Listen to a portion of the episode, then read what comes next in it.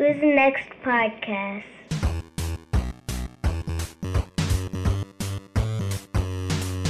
Who's next?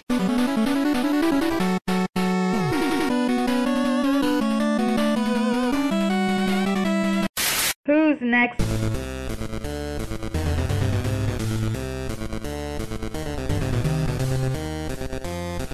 That was beautiful. Who's next podcast? All right, I think I'm ready. You ready? Yeah. I was just pulling up some stuff on the Steam Deck, but you can go ahead. All right, cool. All right, well, we're here. Who's Next podcast? Starting it off, gaming episode, and I have, of course, my trusty sidekick here, Mr. Kevin. Yo, what's up, y'all? You should start recording with a Robin suit on. I think that would be fantastic. No, just you see, you say I'm your sidekick, but I'm nobody's sidekick. I'm more like a solo act. That's also my sidekick. All right, so we're going.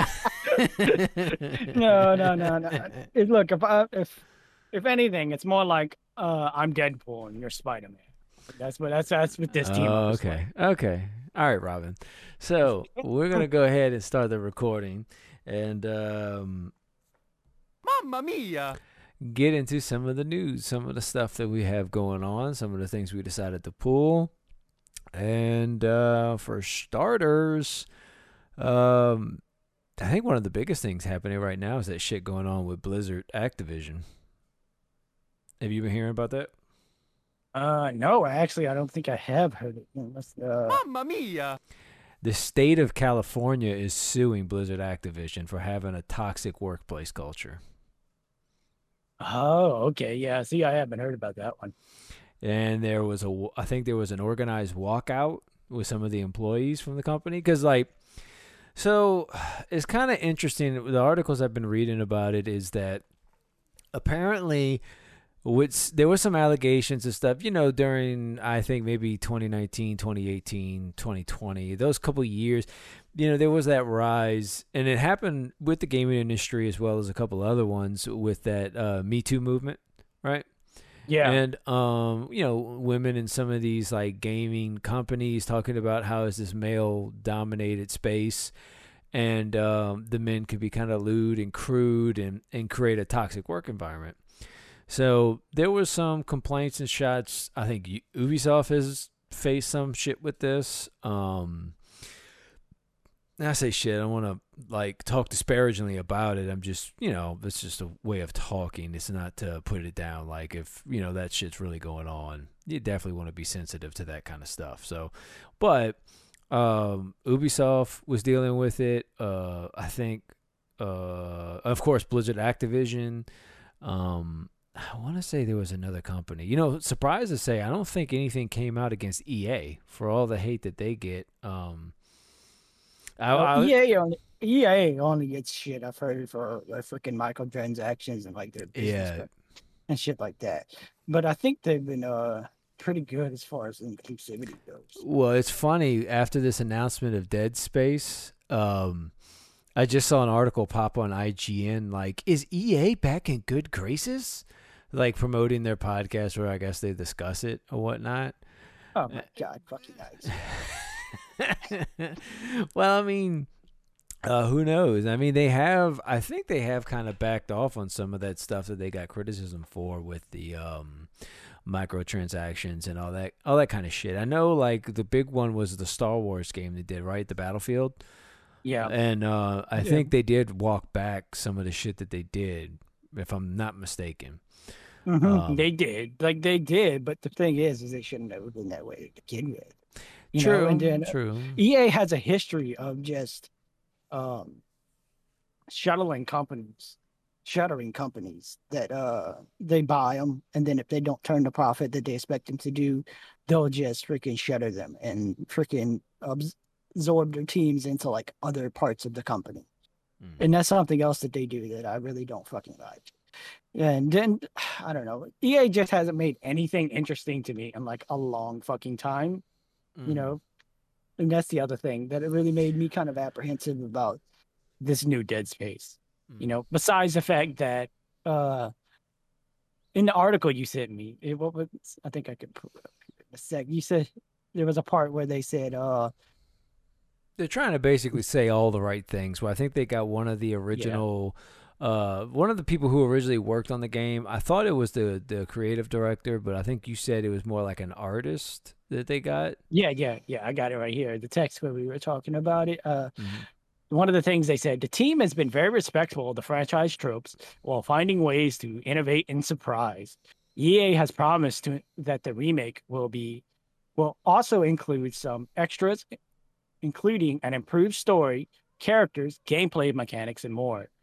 See, that's what, and the guy, the consultant that they had wasn't like a creative director or anything. He was the UI designer on 1 and 2. He was the lead UI designer. So he was responsible for making the interface. Ah, okay. Yeah.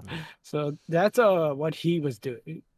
So that's what I was telling you. It's not like, I'm kind of apprehensive about it still, because it's not like with Bluepoint when they did Demon Souls. Because for one, Bluepoint is a much more trusted studio. They've kind of proven themselves now with these remakes. Because I think there was another one that they did. Because they even made some deviations and minor changes to Demon Souls, but it was laudably, like, I think everyone could say that was accepted. Like, it was fine. Like, nobody, I think, really felt like, oh, you broke the game, changing it. It's not the same Demon Souls. I think a lot of people welcomed some of the smaller changes. I think the only gripe I heard about Bluepoint with the Demon Souls is some of the artwork, like in the faces of certain characters and such, were changed up a bit from its original, and some people griped about that, but it was a very small complaint, I feel. Yeah, see, that's a negligible thing, right? Like, nobody, I don't think nobody's gonna disparage the game over that.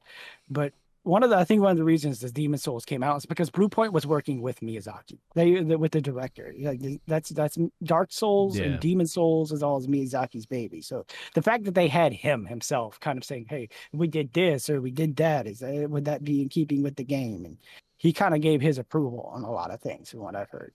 So that's why that came out so well, I think. Not to kind of take away from what Bluepoint did, because they've done a great job, but they were working closely with him. This, on the other hand, they got the guy that's the lead UI designer, so I don't know how much input he could have on like the way the game feels, like as far as like game direction and shit. I don't know. Yeah. But it's not like having the director or the creator of the series back, right? Or like having Visceral themselves kind of back and coming in. So I don't know. I don't want to hate on the game, but I'm apprehensive about it. Yeah, I want it to be good. But I can feel that. That's respectable. We'll see. But back to the point at hand, we know when we got to this tangent, because talking about how EA's kind of coming to good graces, while we have other companies, like one of the biggest ones, Blizzard Activision, now in a lawsuit against California. And one of the things the company cited about the lawsuit was the fact that apparently there were people from the state, whatever organization that's state-run that checks on big business, and like I guess there's like an OSHA thing, but for like the employee workspace or something like that. Like OSHA's more for like safety stuff. I'm assuming it's something like that. There was an acronym, a couple letters they had that were like stand for whatever. I don't know. It's in California, and different states do their the way businesses run and how the government interacts with it differently. But apparently, there were constant checks where they had people from the state come in, check out, the workplace and all this stuff. And according to what Activision Blizzard is saying, they're saying like they never got told anything. Like they didn't say anything like this is bad or it needs to change. There was no sit down, no conversation. And like apparently in the lawsuit, they cited an employee that killed themselves. I'm not sure he, she, or who, but killed themselves. And the state is allegating that it was due to this culture and workplace. The company, I believe, came with a statement saying that shame on California for bringing this, because I think their stance is it didn't have something to do with the workplace. So I don't know, but it's pretty serious when you're bringing in people's, committing suicide and trying to use that and to, you know, you did this and this is why this happened. You know, it's a pretty serious stance. So the company's kind of pushing back against it, saying that, you know, it's basically almost like a witch hunt type deal, which, I mean, in California, it's a very liberal, progressive place. And I would say, you know, I really can't say because I don't live there. I don't know. All you know is what you hear. But it does seem to be that that side of things on that political sphere tend to, like, jump head first into the, you know, believe women and all this kind of stuff, which, like, should. I'm not saying you shouldn't believe women, but if you're dealing with something in a court of law, you should actually get all the facts first and then make a decision based on facts, not just what he or she said. But if somebody is saying something, you need to look into it. And you should believe what somebody's saying until you find evidence otherwise. Wow. I think with law, it needs to be like almost done like science, right? Science, you're supposed to test ideas and prove them because people's lives are on the line. You know what I'm saying? Yeah. So I'm looking at an article here for the on Bloomberg Law. That has some of the allegations that Blizzard is coming. And from what I'm reading, if this is true, this is some serious shit that they're talking about here. It says, they're accusing them of fostering a frat boy culture in which female employees are subjected to constant sexual harassment, unequal pay, and retaliation, according to a lawsuit filed by the California Department of Fair Employment and Housing. A 2-year investigation by the state agency found that the company discriminated against female employees in terms and conditions of employment, including compensation, assignment, promotion, and termination. Company leadership consistently failed to take steps to prevent discrimination, harassment, and retaliation, the agency said. According to the complaint filed Tuesday in the Los Angeles Superior Court, female employees make up around 20% of the Activision workforce and are subjected to a pervasive frat boy workplace culture, including cube crawls in which male employees drink copious amounts of alcohol as they crawl through their way through various cubicles in the office and often engage in appropriate behavior towards female employees. Yeah.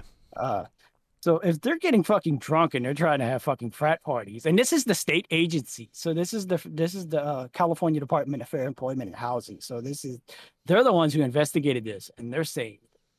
So yeah. I would think that they have a lot of evidence to back this up. I would say they'd have to. Like, I can't imagine them being that reckless to, like, make a political posturing behind something serious like this. Because I think, of course, you see both sides when people react, and I've seen a comment or two kind of going against California, like they're everybody's leaving in droves from that state because of how bad shit has been and been run and stuff like that. Okay, yeah. They're saying that it's a mad grab for money. So I've heard comments. Now, of course, random comments from random people. But the point I'm making is that it just seems to be there is a narrative looking in a different direction. I would imagine, though, if you're going to bring this to court, that you're not just operating that way. Like, I would think you have to have some pretty hard evidence.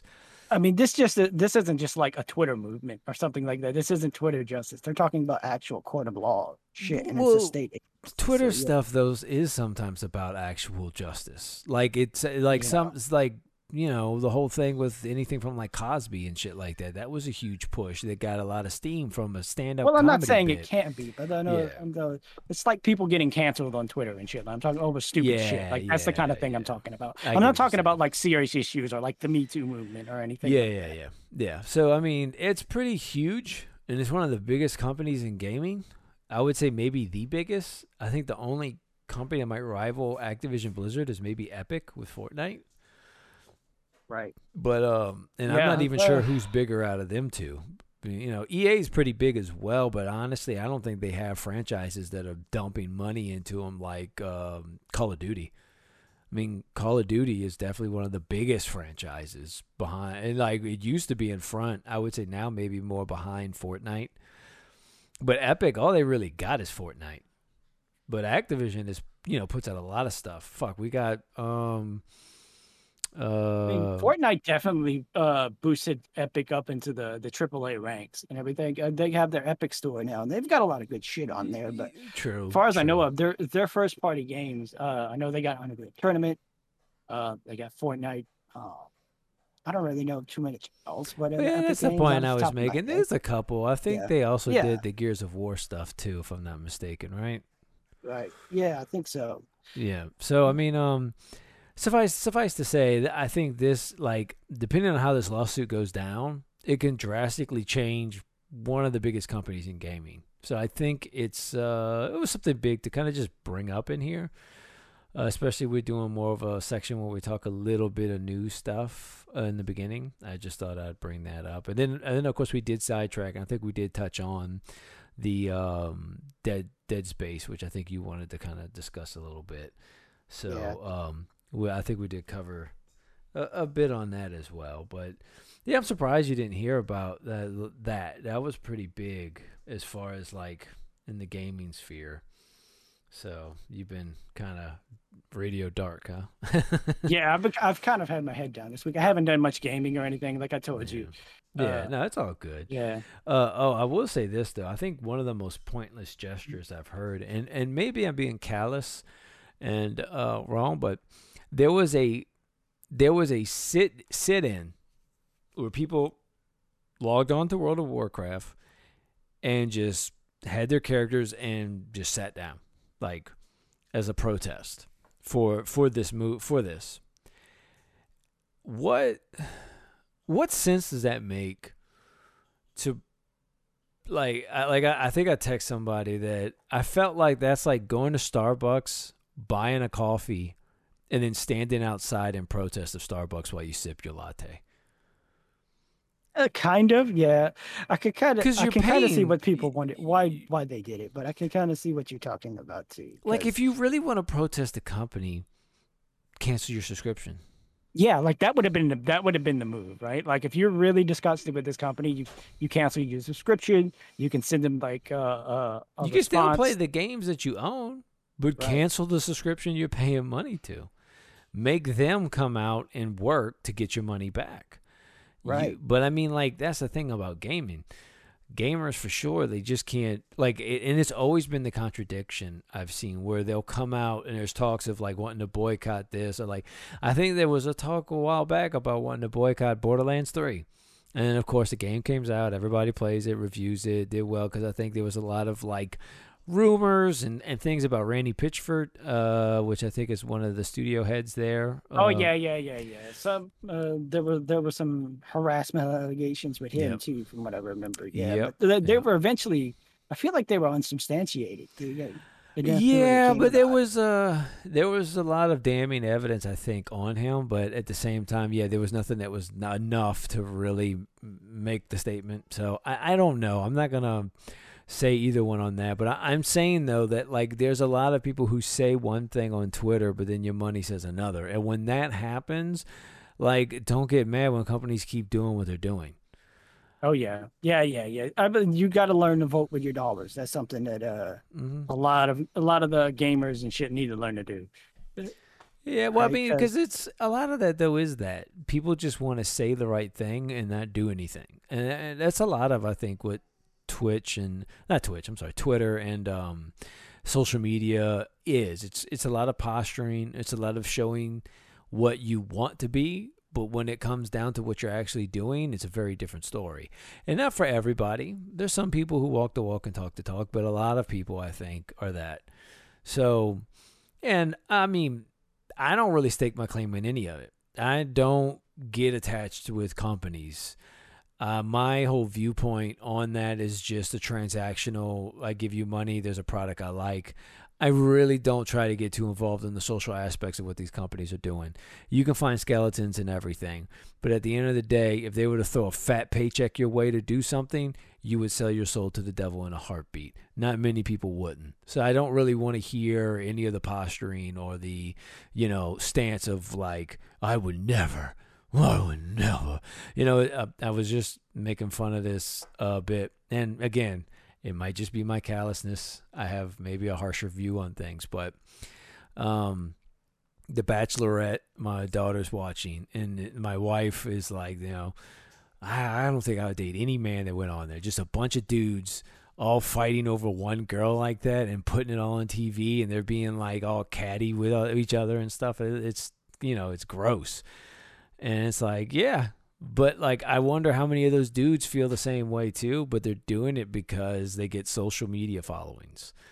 You know, they get popular on there, and next thing you know, like, my daughter was telling me that, like, one or two of the guys on there got verified, like, a week after it aired or something, like, a couple weeks after it aired. Like, they're verified on Instagram. And there's value in that. You know, just is. Yeah, there's definitely a game to be played there when it comes to like all this social media shit and being verified and being an influencer and everything. And a lot of them are very fake. I feel you're right about that. A lot of these influencers are just very fake and shallow people. I wouldn't even just say influencers too. I would say even just people. Might even be some people listening to us. I don't know. You know, like, I mean, just saying it how it is, like. It's just the truth of it, and you know what? It's everybody's guilty of it to some degree too. Like, I mean, I will say I've probably have done it. I've probably had said something because I know it's the right thing to say, and maybe I had intentions at the time of doing it, and then I didn't. You know, like, I think we're all guilty. I'm poking at others, but I'll poke at myself too. Like, I mean, I'm not the perfect person here. I don't have all the answers, so. You know, at the end of it, this is gaming. This is video games, you know? And that's just what I look at it as. So I'll get what game I want to get. And I'm just like, I don't know if I can concern myself with how bad a company's run because, you know, you can say one thing about whatever video game company or whatever game you want with one side, and then you say it with an iPhone, where in China they have, like, they're working these people to death, basically. There's nets around buildings so that it helps stop the suicide as they jump out of the window. You know, that's actually a real thing. So, I mean, if you stop one of these things, right, shouldn't you stop everything then? Like, you have to investigate every company that you go to now, right? So, any company that has some shit, you got to stop. Where does it end? So I think I've heard some people say it like this, where you kind of got to pick and choose what you just feel uncomfortable with, you know? Yeah, that's what I was going to say. You got to choose what you can tolerate. Yeah. You got to draw a line somewhere. You got to choose where your tolerance is at. Yeah. So, and you have your own reasons for your tolerances. And also too, like with something like Activision Blizzard, these are allegations. Don't know if anything's fact. You know, don't know. So if you want to keep supporting them, support them. You know, buy this shit. I mean, like, those women who are getting hurt are getting, like, you know, whatever. Like, at the end of it, they still work there. And if you stop paying them, they might not have a job. So... You know what I'm saying? Like, if they get slammed with this lawsuit, and like, will it change the company or will it downsize the company? How big will this lawsuit be? How bad will it hurt the bottom line? That's the other question. Right. Like, these companies aren't infinite money companies. Not all these companies print money. And even if they do, like, make a lot of revenue, a lot of times there's a lot of cost involved with that too. And depending on how big this lawsuit is, which I imagine has got to be big, right? Will it destroy the company? It could, if there's like serious allegations about like the misconduct or like even driving someone to suicide. I would imagine it could probably get people fired or even maybe some jail time, depending on how bad some of the stuff is that's coming out. I mean, this is some serious shit from what I was looking at in the article, from what they were saying. They even talk about that the lady who said that she took a life because one of her bosses, they went on a, it was a company retreat, and they would, one of her bosses kept like harassing her and shit, and she ended up taking her life over. But I think I remember hearing about that story. They recite that story, and that was some of the things they said in that, and one of the articles I've read on it as well, that she went on a some kind of like trip, company trip of some sorts, and apparently there was like advancements made or something that caused this poor woman. That's the claim. I think Activision is trying to say something different about that, so I don't know. Well, of course, Activision's gonna—they're gonna come up and they're gonna try to play damage control. They're gonna try to downplay it while the attorney general. But they're not exactly downplaying it. They're actually not downplaying it. I'd say as much as like almost posturing on it, right? Like saying like, "How could you? This didn't have something to do with that. This woman took her life, and you're using it as a point to like get money out of us. This is despicable." Because they made a statement. They made Activision made a public statement. That's like it. That's another play out of their playbook, right? It's just another. It's another one of the plays out of the company playbook. So that's what I said. It's going to get hashed out in court, one way or the other. The attorneys and all, they're gonna try to play it up. The company's going to try to play it down or circumvent it, and we're going to have to just see how it comes out in court. Because either way, something's going to end up happening over this. I feel like I feel like something is going to changing over this, so one way or another. Because this feels like it's too big for everything just to kind of go back to the way it was. Yeah, I mean, unless the truth of the matter is it's not as bad as that, and they win. They're able to fend off the lawsuit from California. And honestly, this is the other thing too. This is the other thing that I thought about as well. This has got to be a bold move for California to do. That's why it makes me think that there's got to be some serious evidence, because they've already driven enough businesses out of that state, right? Like, I've heard there's a bunch of Walgreens and stuff, like a bunch of like stores like that shutting down because they implemented a new law where it's not, it's basically, from my understanding, please, I could be corrected or look it up. They've kind of downsized the crime to where you could steal up to like $1,000 and not have any jail time or something like that. So, Walmart does something like that. Except they do it on purpose. They will record you, and they will wait to let you steal so much so that when they prosecute you, they can prosecute you for the maximum amount possible. And they'll keep records of everything that you steal. Yeah, so, the state is actually not like doing anything about crimes under that amount. So I've heard stories of people going into some stores and just stealing a bunch of shit, and as long as the dollar amount is low enough, they walk out and nothing happens. Oh, okay. And so it's causing stores to have to shut their doors. So okay, like so there's been businesses moving out of California. There's been famous like comedians, actors and stuff. Like a podcast I listened to, there's been a mass exodus out of California with a lot of things. And doing a lawsuit in one of the biggest gaming companies that probably employs a lot of people for the state, which is a lot of jobs, a lot of people spending money in your state, supposedly a lot of taxes being paid. Maybe not, who knows, but at least by the workers for sure. So, I mean, that's a lot. Like, if I got accused of something like this, you better believe that my company's not in your state anymore.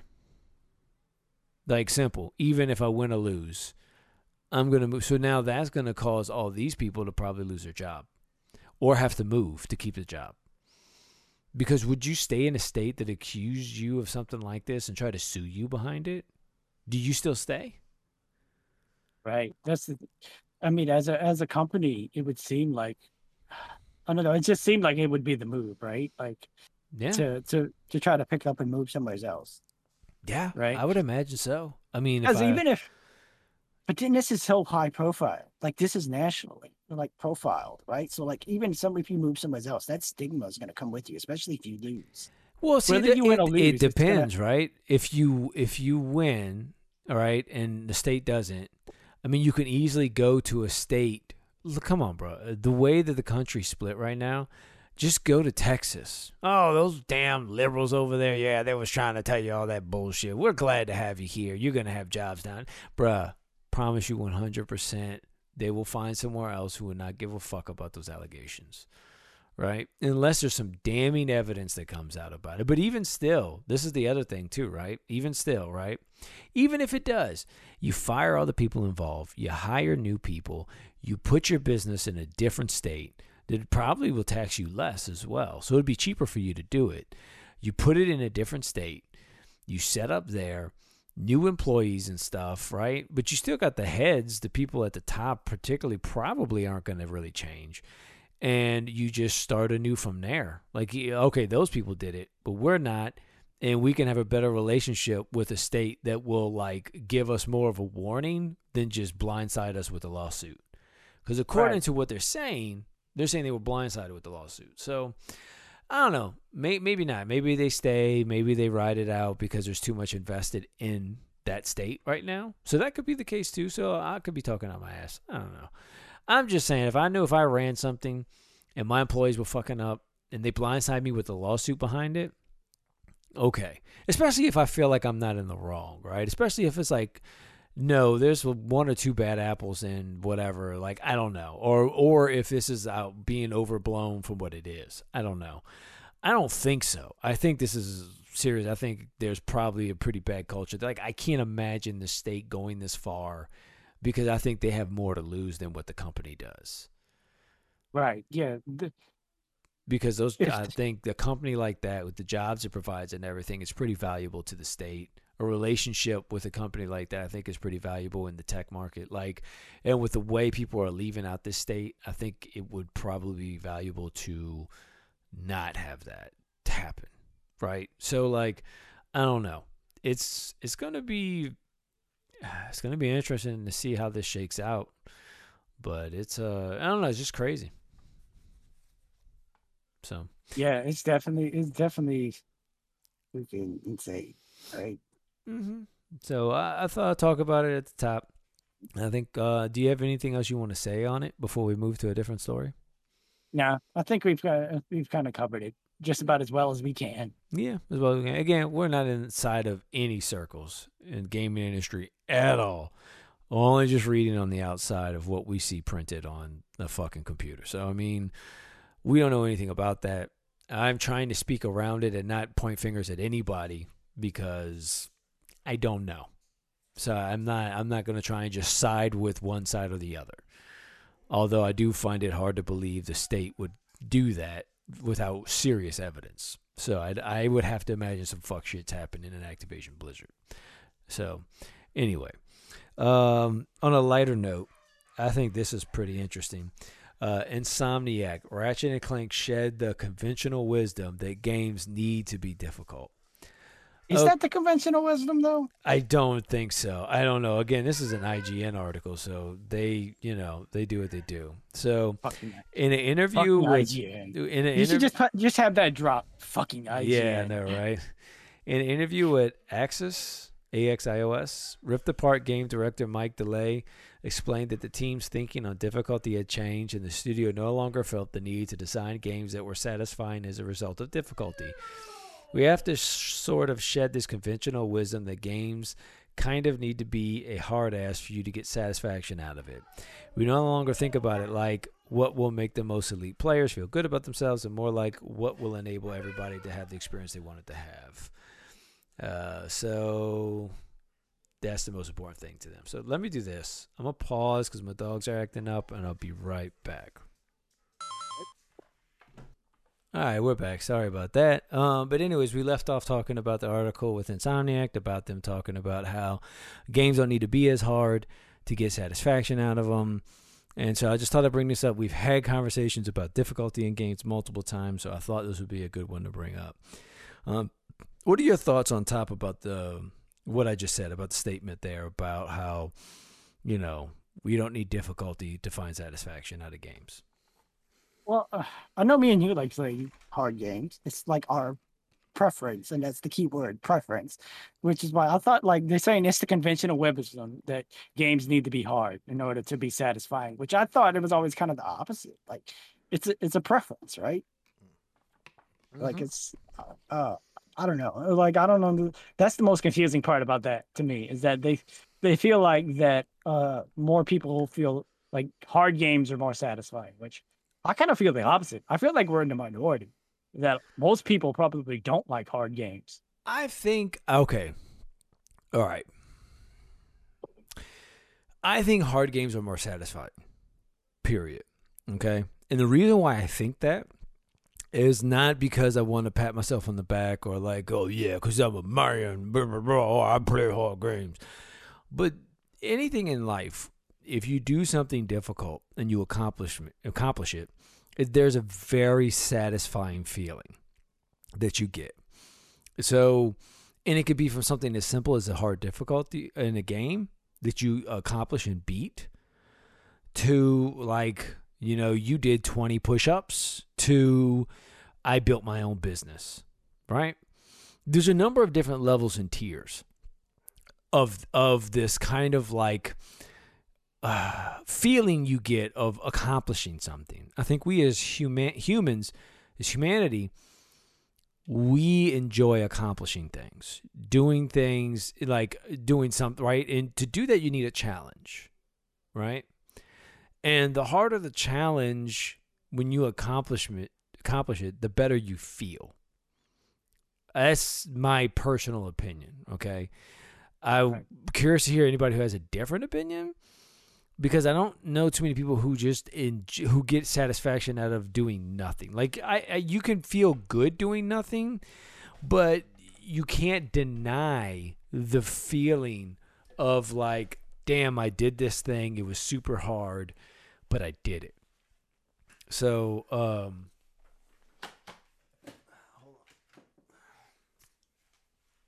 I would say, you know, in that instance, playing difficult games is always going to feed that human like instinct, that nature, right? Of like wanting to do something hard or wanting to challenge, like overcome a challenge. And so I think difficult games are definitely more satisfying, period. I think they have the ability to be. An easy game can be satisfying to play though, right? Like a game that you just blow through, you can have a good time with it, right? But I think you're also going to have that feeling like it was too easy. Like you just didn't have anything that challenged. You don't need the grueling, like, you know, hard mode challenge that sometimes like we put ourselves through, right? I'm not saying that. But if you've got a game that's so easy that there is no real pushback to it, like, I think people still play it. People still enjoy it. And if that's the viewpoint that you have and you want to take, like, hey, kudos. Like, I'm not disparaging that. But I would say there is just something. There's a reason why there's, like, Reddit posts and everything of people like, I actually completed this on hard mode and, like, sharing their accomplishment. You know what I'm saying? Yeah, yeah. I totally get what you're saying. That's what I was saying. I think it's largely preference, right? Like you're right that there are a lot of people who you get a sense of accomplishment. You can from beating hard games, but there are a ton of people out there who just no matter how hard of a game they beat, they're never going to feel accomplished doing it because to them it's not real. It's just not real. They would rather go out and accomplish something in real life that's hard, and then get a sense of accomplishment to that. And then games for them are just, oh, hey, this is just a break. It's something I do that I don't have to think about or struggle with because my struggle is out there in the real world. And I think that's just as valid, right? So that's what I was saying. I think it's largely a preference. Right? I can see that. Yeah. Okay. I see what you mean, but I guess you're playing different games. But if you're talking to gamers, I don't know if that still holds water because gamers are playing all different types of games. And I think what you're talking about is just somebody who's like, I guess technically they're a gamer. They're playing games. But well, that's the key, right? Because the word gamer doesn't specifically mean somebody who's like also like a nerd. And true.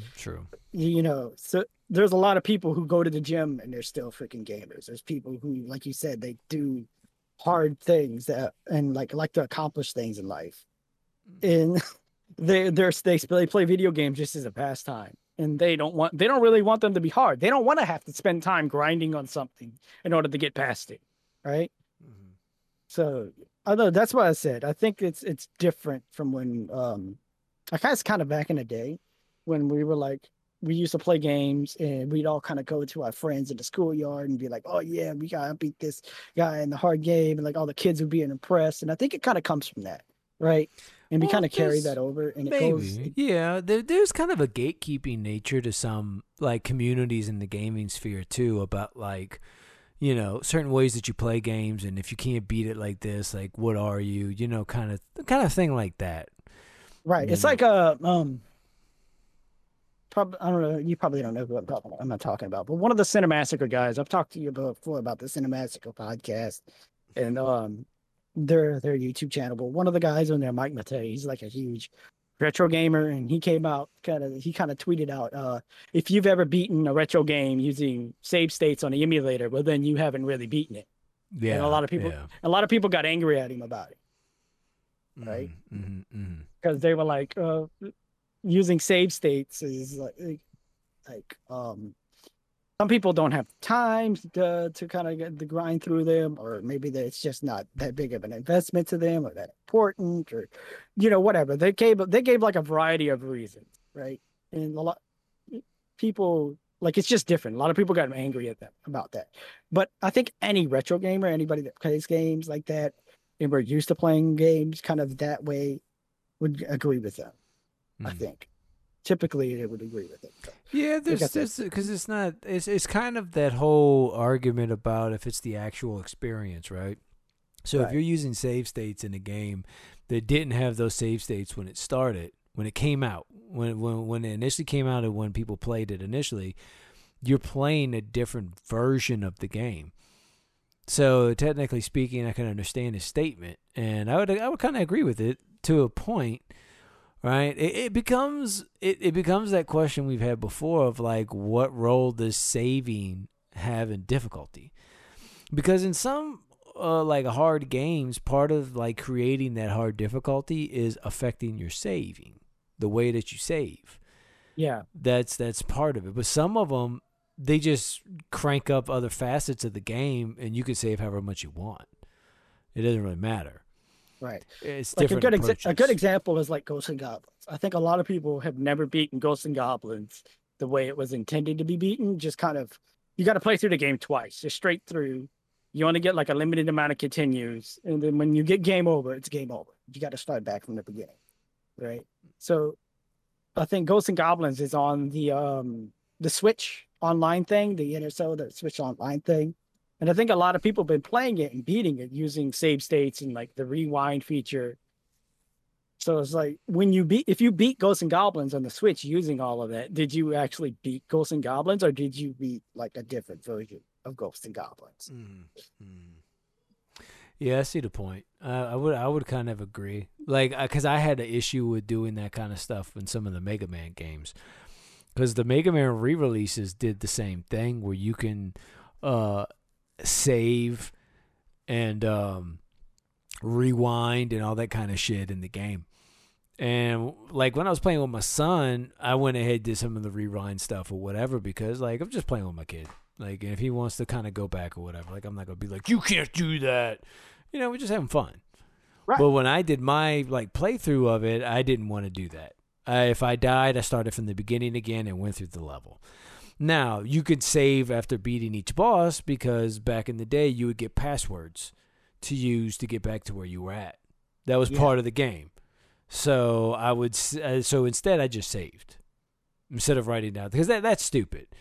Like, right. Password systems were kind of dumb. Yeah, but I kind of understand why they had them. It's because in order to have saves back then, you needed the battery cartridge, and they were a little more expensive to produce. Mm-hmm. So I guess they would use passwords instead. Yeah. So, I mean, that I don't think is a big deal, that if I'm using the save instead of a password, yeah, like that's just like, it'd be stupid. Why am I going to use a password? But if I were to save in the middle of shit so that like I keep dying and redoing this part and just making it easier for me to get through it, you know, it's a strange argument. I don't know. I can understand the argument, but at the same time, technically they did beat it. Like they got through it.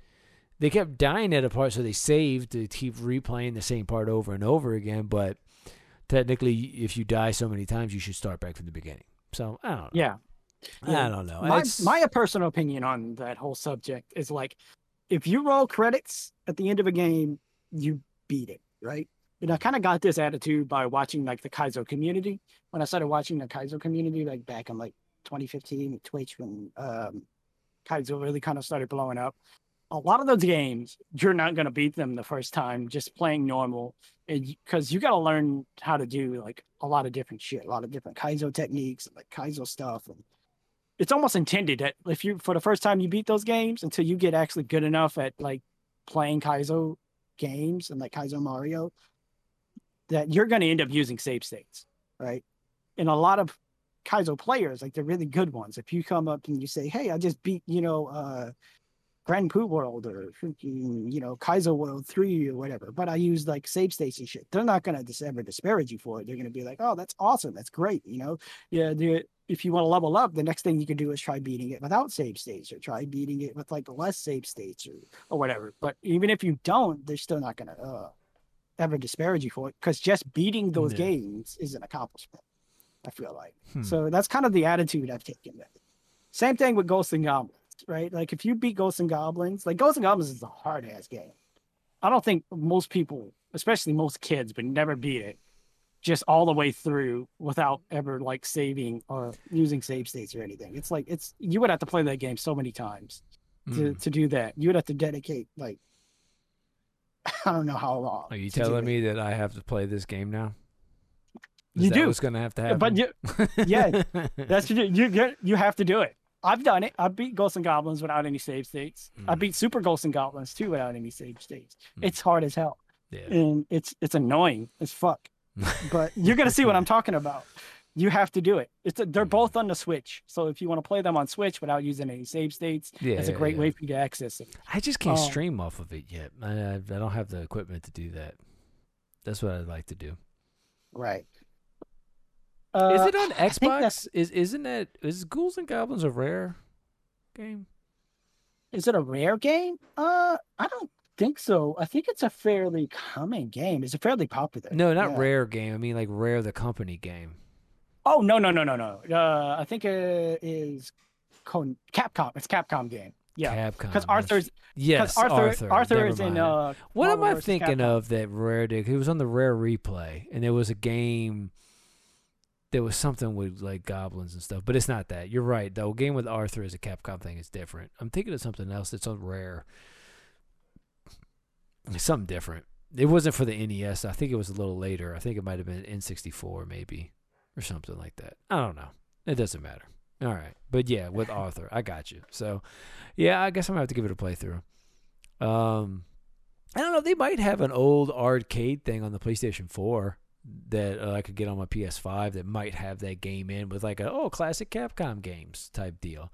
I don't know if the new remake that they just made came out has the classic games in it or not, but I know that's on everything. You might be able to find it like you said too, and it's some kind of Capcom collection. Yeah, that's what I'm wondering. I'm gonna take a look around and see what I can find on that. But okay. But anyways, I think that kind of covers it on that topic there about the difficulty. I know we've talked before about difficulty in games and stuff like that, so I thought it would be interesting as it's come up again about making games easy. Like, honestly... I think it's a dead horse at this point. Like, the articles and, like, they bring it up, and I feel like if they bring that shit up anymore, it's like, oh, man, it's slow. Well, they're always... Yeah, well, I mean, they're going to bring it up all the time whenever you put a game out that has, like, a difficulty that... can't be changed, you know, like a Sekiro or like Cuphead. Those were games that people were super upset about because like, oh, I can't beat the game. That's too hard. Blah blah blah. And you know, another one was actually also the one I just did. Why am I spacing? Returnal. Yeah, there were some people upset with that one as well.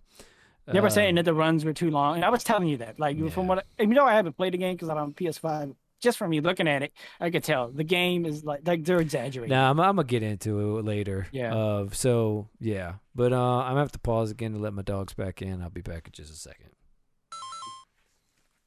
All right, back again. Sorry about that, but enough on hard games and things being too hard or too easy.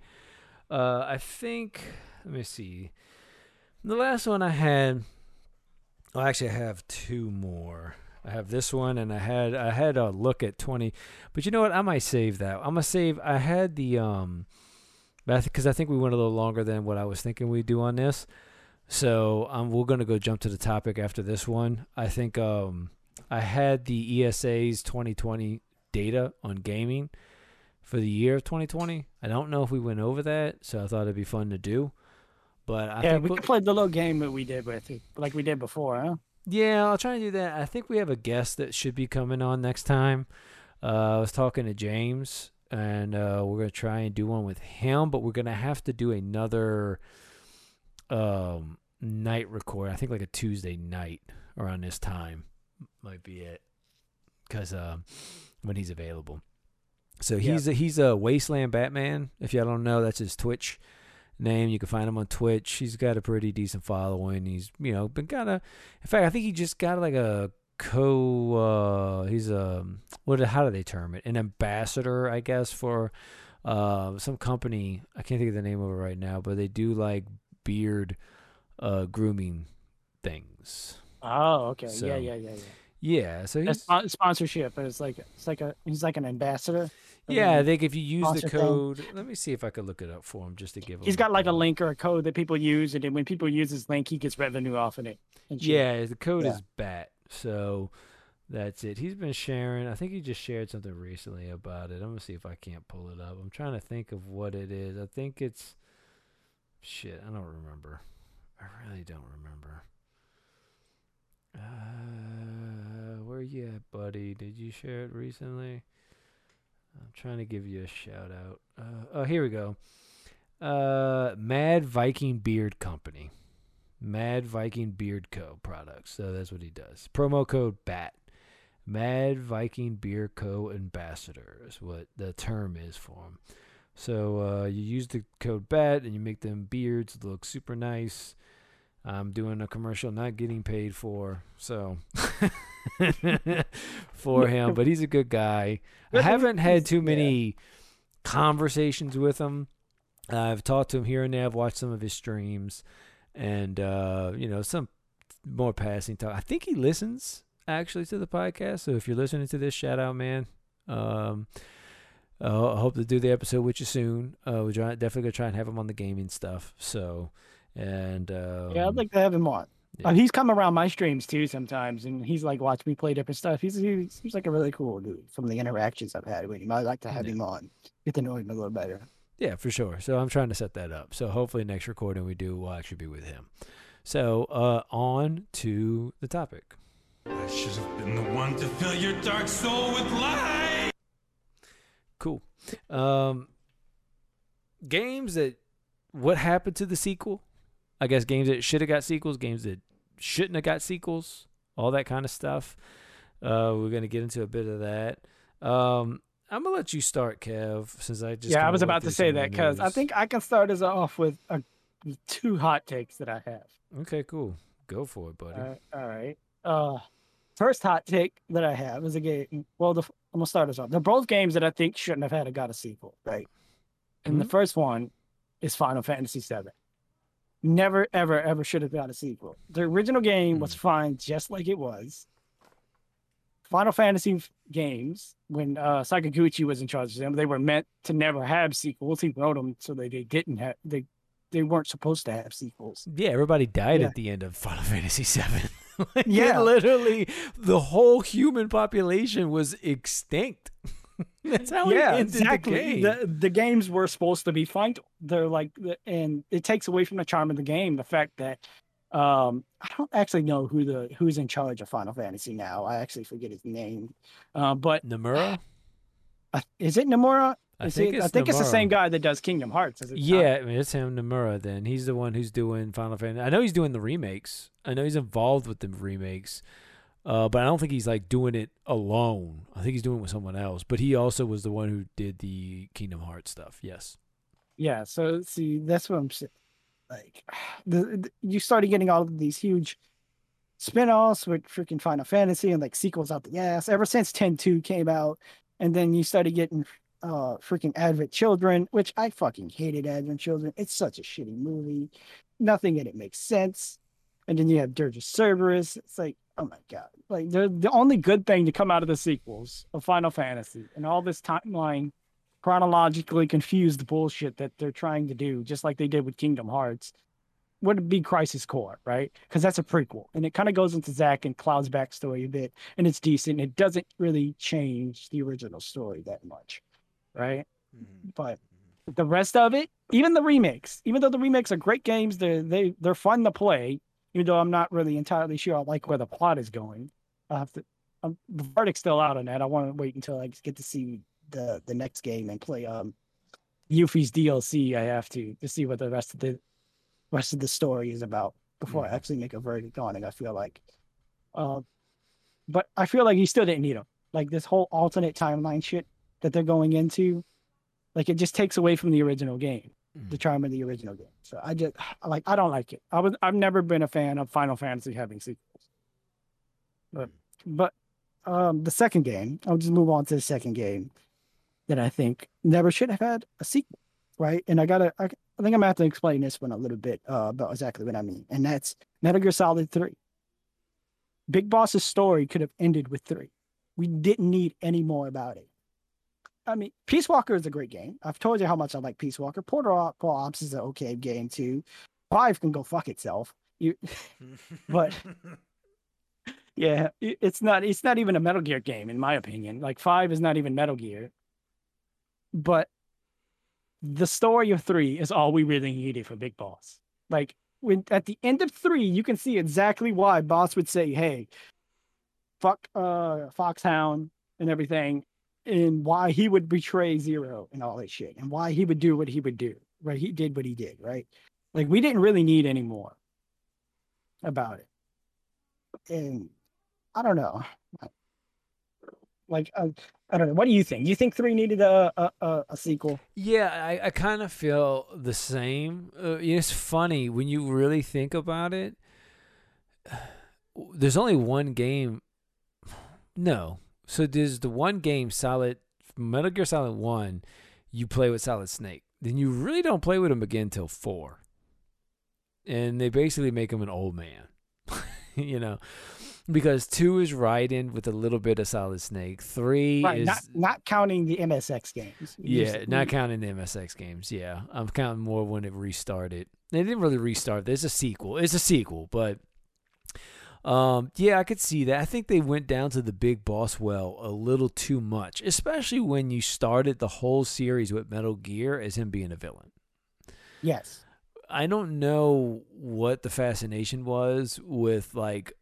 And I don't know if it's a Kojima thing, and I know 5 kind of. I think Kojima wanted to make him like this tragic villain, kind of relatable character, which is fine. But I feel like we didn't really need it. Well, you know, it's funny to want to do that, but when you look at him at 1, he's literally a mustache twirling villain. Like he's not. And again, there's the limitations of I think the MSX at the time and all that kind of stuff. It's a little harder. And like, and Kojima himself was probably much younger and probably didn't have like all of the writing experience he has now. Oh no, for sure, you know. But I mean, like when you look at Big Boss in 1, it's just like a lot of the dialogue with him is, "Oh Snake, I forgot to tell you, this thing's about to happen." "Oh Snake, yeah, I forgot to tell you this." And then all of a sudden, it is like Colonel Campbell in Metal Gear Solid 2. Where he's just like, "You should turn the Xbox 360 off. You're playing too much. You should just stop it." Like he's like trying to get you to stop the mission. Right. So he's like telling you stuff where he's literally breaking the fourth wall. And then at the end of it, he's like, I want to say he's literally like arms up in the air, like, "I am the boss. I am the ruler of this like outer heaven." Blah, blah, blah. Like it's just mustache twirling. "I'm the man." And then like there's a fight with you and Big Boss. It is like strange. But here's the thing. Right? Since you got to remember 5 reveals that wasn't actually Big Boss at all. That was Venom Snake the whole time. That was fucking Venom Snake. I honestly, dude, I don't even remember because it was hard enough to follow the story of 5. I played it. I think I beat it. I don't even remember. I got into like mission 32. I don't blame you. The story is the plot is so fucking patchwork and bad. Yeah. Like, and some of it too actually depends on you playing Peace Walker, which I didn't play at the time. I tried playing a little bit, but I just hate the online, like, streaming video games through PlayStation. So yeah, I haven't played through Peace Walker yet, but I did play around a little bit of it as I tried to stream it. Not stream it on Twitch, stream it with the PlayStation Now app, right? And it's a little hiccupy. It doesn't work the best. And I did see, though, that, like, I think Paz is in it. There's a few characters in it that the first time I seen them was in Metal Gear Solid 5. And I was like, oh, so they actually kind of got introduced here in Peace Walker. Yeah, Ground Zeroes is like the direct, like, continuation after Peace Walker, after the end of Peace Walker. It actually picks up kind of right after, because if I'm remembering right, Paz at the end of Peace Walker is that's when kind of she gets caught, from what I remember. And you're in not to spoil too much, because if you play Ground Zeroes, you kind of know this already. Yeah, I do because I played Ground Zeroes and I played yeah, that's like when she gets caught, right? Now, and then Ground Zeroes picks up when Snake finds her and, like, he's going to rescue her. But yeah, okay.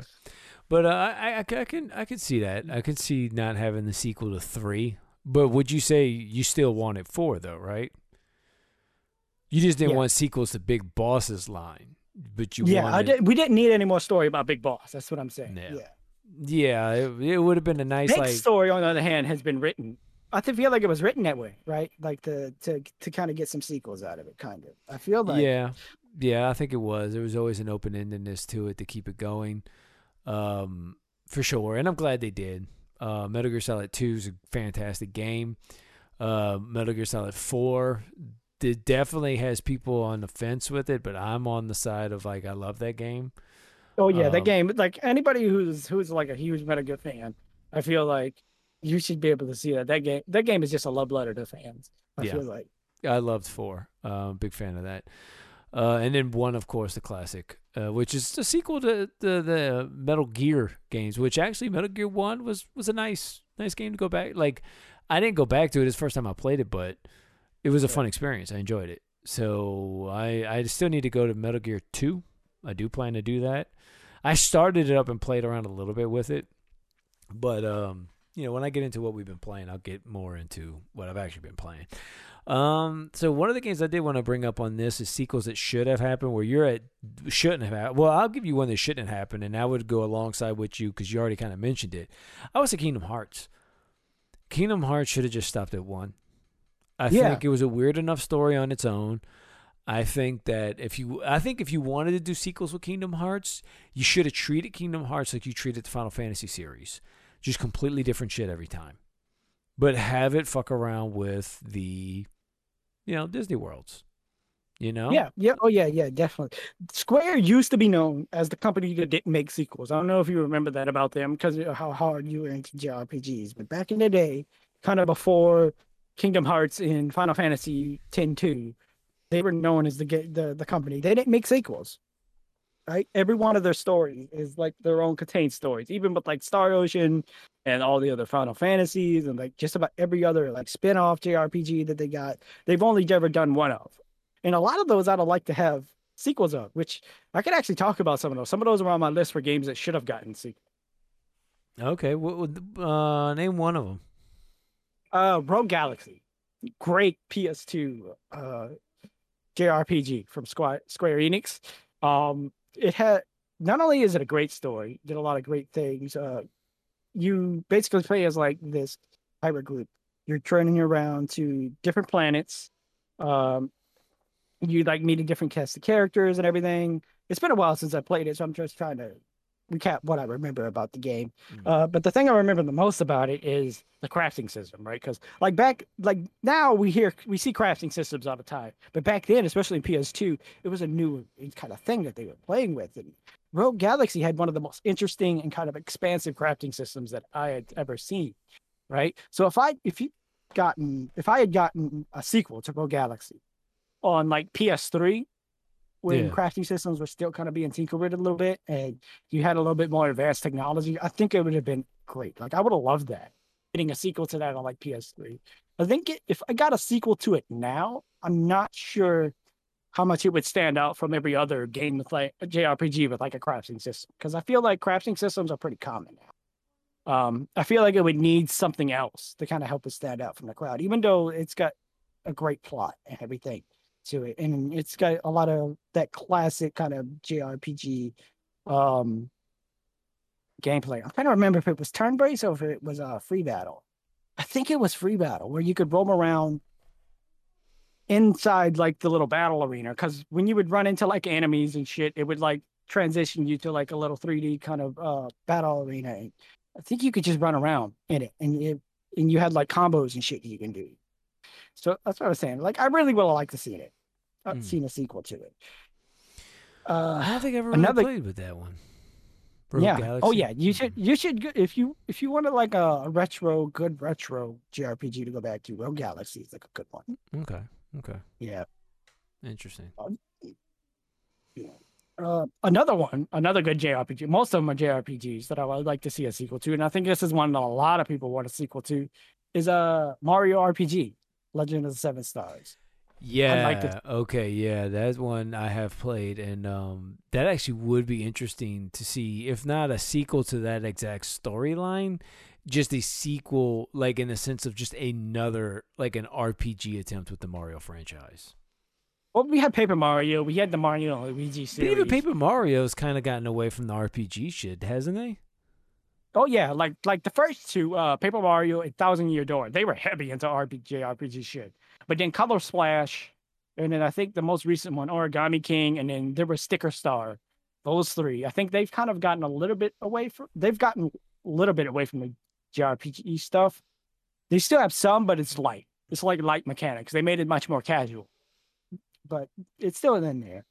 But like, I'd like to see a true like another adventure in the Mario RPG kind of universe with like Geno, like you get Bowser and like everybody else in that universe, right? Like a different story, but just still in that universe. Okay, I could see that. That'd actually be pretty dope. You know, I would actually like to see a more direct connection. Chrono Trigger. Chrono Cross is technically the sequel, but it plays fast and loose with kind of its connection with Trigger. There is a connection. There is the.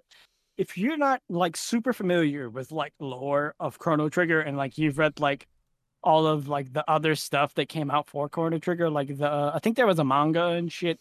There was a book called Radical Dreamers, I think, that was like a small story that kind of had something to do between the two games. Yeah, Radical Dreamers was a text-based game for the. That's what it was. It was a text-based game. Yep. Not a book. Sorry, my fault. Yeah, for the Satellaview, it's actually a pretty long game. Pretty long text-based game. I played through it. I've only done it once because it's so damn long, and it's like a lot of reading. But yeah. That's like a kind of alternate universe story from what they've said. It's not like a true sequel. From what I forget the director of Chrono Cross. I think it was Sakaguchi. I think it is that wrote it. He said that Chrono Cross. He says he made that what he wanted Radical Dreamers to be, right? Because he was trying. He's been trying to push for. Along with everybody else that worked on Chrono Trigger, they've been trying to convince Square to make a sequel. From what I've heard, they all want to make a sequel to the game, like an actual direct sequel to the game. They should just remake it, though. Like, as much as I would like a sequel at this point in time, I would take a remake, especially if they can do it like a FF7 remake. But we can have like a Trigger remake. That shit would be fucking phenomenal. I mean, if there's any game that you would want to go down the fucking chronologically confused time freaking warp with, I think Chrono Trigger would be the one, because it's literally a game about time travel. So having shit like alternate dimensions and timelines and like all this different shit that they're trying to put into Final Fantasy VII, I think it would fit much better in that game. As long as it's all well written and not like just nonsense. The only thing I'm worried about is like Chrono Trigger would happen. Here's the remake, and then Sephiroth's in there for some reason. It's like, why did you put him in here? Right, exactly. Like, Sephiroth cross dimensions. It's like, no, you put him back. I want to see fucking Sephiroth in the Chrono Trigger game. But like, for sure, Chrono Trigger remake, I think, like, you know, of all the Final Fantasy games, all the Square Enix games, Squaresoft games, if you want to go like that, I don't think any game gets as much love as Chrono Trigger does. Like, I hear people that will, like, have their issues with 7, have their issues with number of the Final Fantasies, name it, right? Final Fantasy VI is almost of that same universal love as Trigger.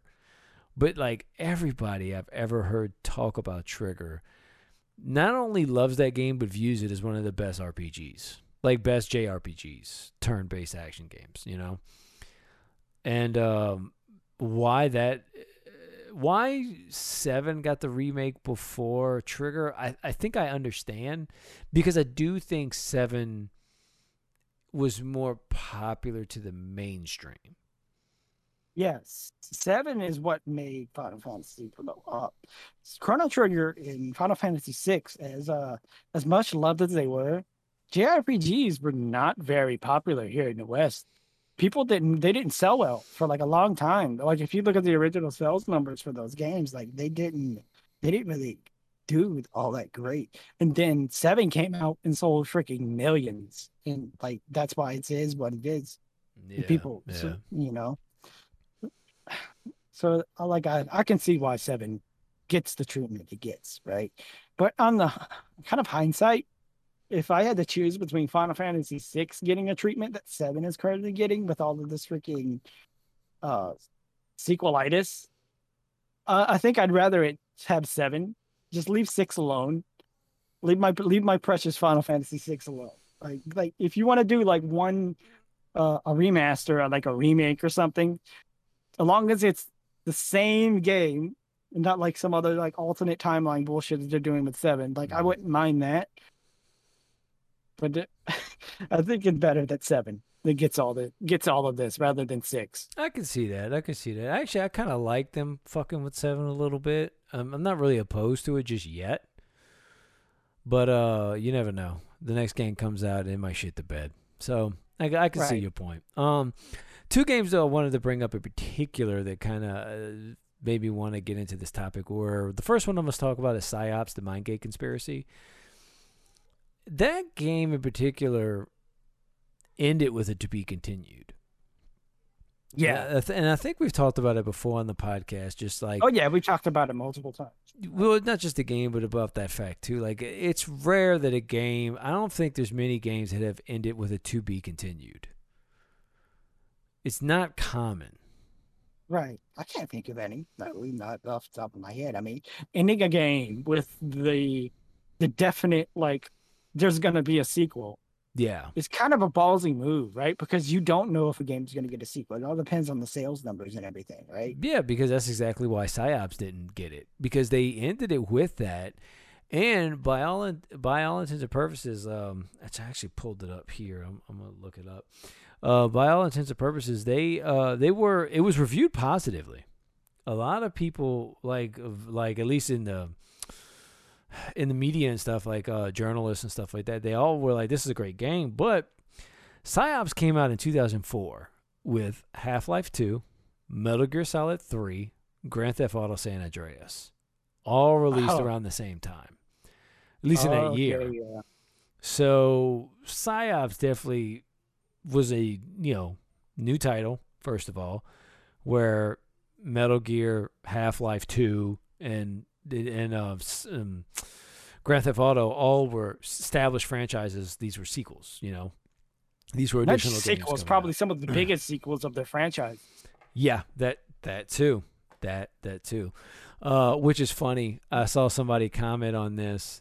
Leave it to Valve to come out with a whole fucking handheld Steam Deck and not a Half-Life 3 announcement.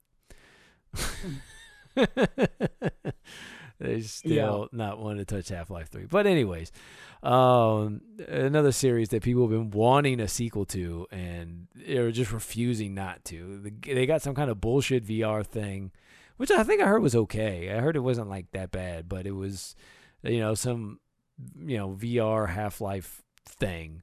And from what I've heard, yeah, it's like, it's not like a half-assed effort. I've heard people say that it's like a full game. You know, it actually is like a full game.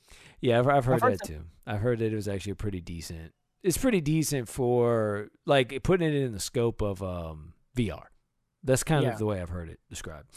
But PsyOps, it was definitely a bold move to go for the sequel, to claim a sequel, you know, and it was a really good game. Like, that game was fucking dope. The ragdoll physics it had in there mixed with all these weird psychic abilities and shit like that. Like, I think that game's been copied. Like, the Star Wars franchise, after that game came out, I saw the Force Awakens games come out where they had the same kind of mechanics where you use the Force to pick up people and throw them around. I was like, that was fucking PsyOps. So, like, it's one of those games that the story wasn't even bad. The story was interesting. And, like, it just really sucks. And that game there, really desperately, I would love to have a sequel to see more of that. But I think now it's a little too late. I don't think anything will ever happen with that game, that franchise or anything. It's not a franchise. It was the one game that came out and it died. And, again, it was the sales numbers. From what I researched, it looks like that's what it was. And I think it's also the same issue with the next game I'll bring up is Advent Rising. Now, Advent Rising was interesting because they went even bolder, and they said there were going to be 3 games that came out for this, like, story. But I think, if I remember correctly, it was going to be, like, an Xbox 360 title. Then I think they were going handheld with one of them, and then they were doing, like, I think they did a handheld that was a spinoff, but I got canceled too. And then they were going to do 3 like games for that, because they actually did a co-marketing campaign with Xbox, with Microsoft at the time, where they were going to give away $1 million. What it was is you had to buy the game, and in the game you would find these letter A's, I guess for Advent Rising, the name of the title. And based on that, it was like some kind of lottery system where it would like give you prizes and one person would win $1 million. But apparently they couldn't figure out how to make that actually work. And I saw articles dated back where they were like, yeah, how is this supposed to work? How are the gamers just supposed to get these letters playing the game and then they get the money? And then they came out like, yeah, we're not doing that.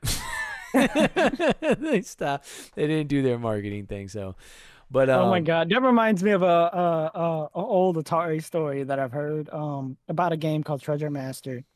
No, what was it? Was it Treasure Master? Or it was something like that. It's where they had like a contest and you were supposed to win like real like prizes. It was like a 24-karat gold crown with like rubies and sapphires and diamonds and shit in it. And they had like a sword and like a bunch of other like real like gem like prizes and shit. And they said like all together it was like worth like $50,000 or something. And this was like in the 80s. So that's like a lot of money in the 80s. Mm-hmm. And Atari, the video game crash ended up happening, and Atari ended up going kind of bankrupt, and somebody else bought it, and the contest just never got finished, and the prizes just kind of disappeared, even though I think 2 of them got handed out, and the other 3, because I think there were 5 prizes in all, the other 3 just kind of disappeared, and nobody really knows what the fuck happened to them. Mm-hmm. So it's another one of those just kind of mysteries of the industry. Yeah. So this one, they just canceled it, though. So... Yeah. And like they only had the one game, Advent Rising, come out for 360, and I want to say that one also played a bit with some mechanics from PsyOps, if I'm not mistaken. I remember. It was like a third-person shooter, but you had abilities and stuff like that too. It was kind of like a PsyOps / Mass Effect type deal, right? Where it's like aliens out in space and all this stuff, but you was a third-person shooter, you had these abilities, and it was telling this specific narrative that was supposed to span over 3 games. And it got canceled after the first one. Yeah. You know, speaking of games that I was trying to think of one. They got like ended in like a to be continued or a cliffhanger, because I kind of felt like there was at least one more that I could think of, and I just realized what it was. Mega Man Legends 2. I don't know if you ever played Mega Man Legends. I'm familiar with the series. I haven't really played it. My brother used to play it more, but it was like an RPG version of Mega Man, if I'm not mistaken, right?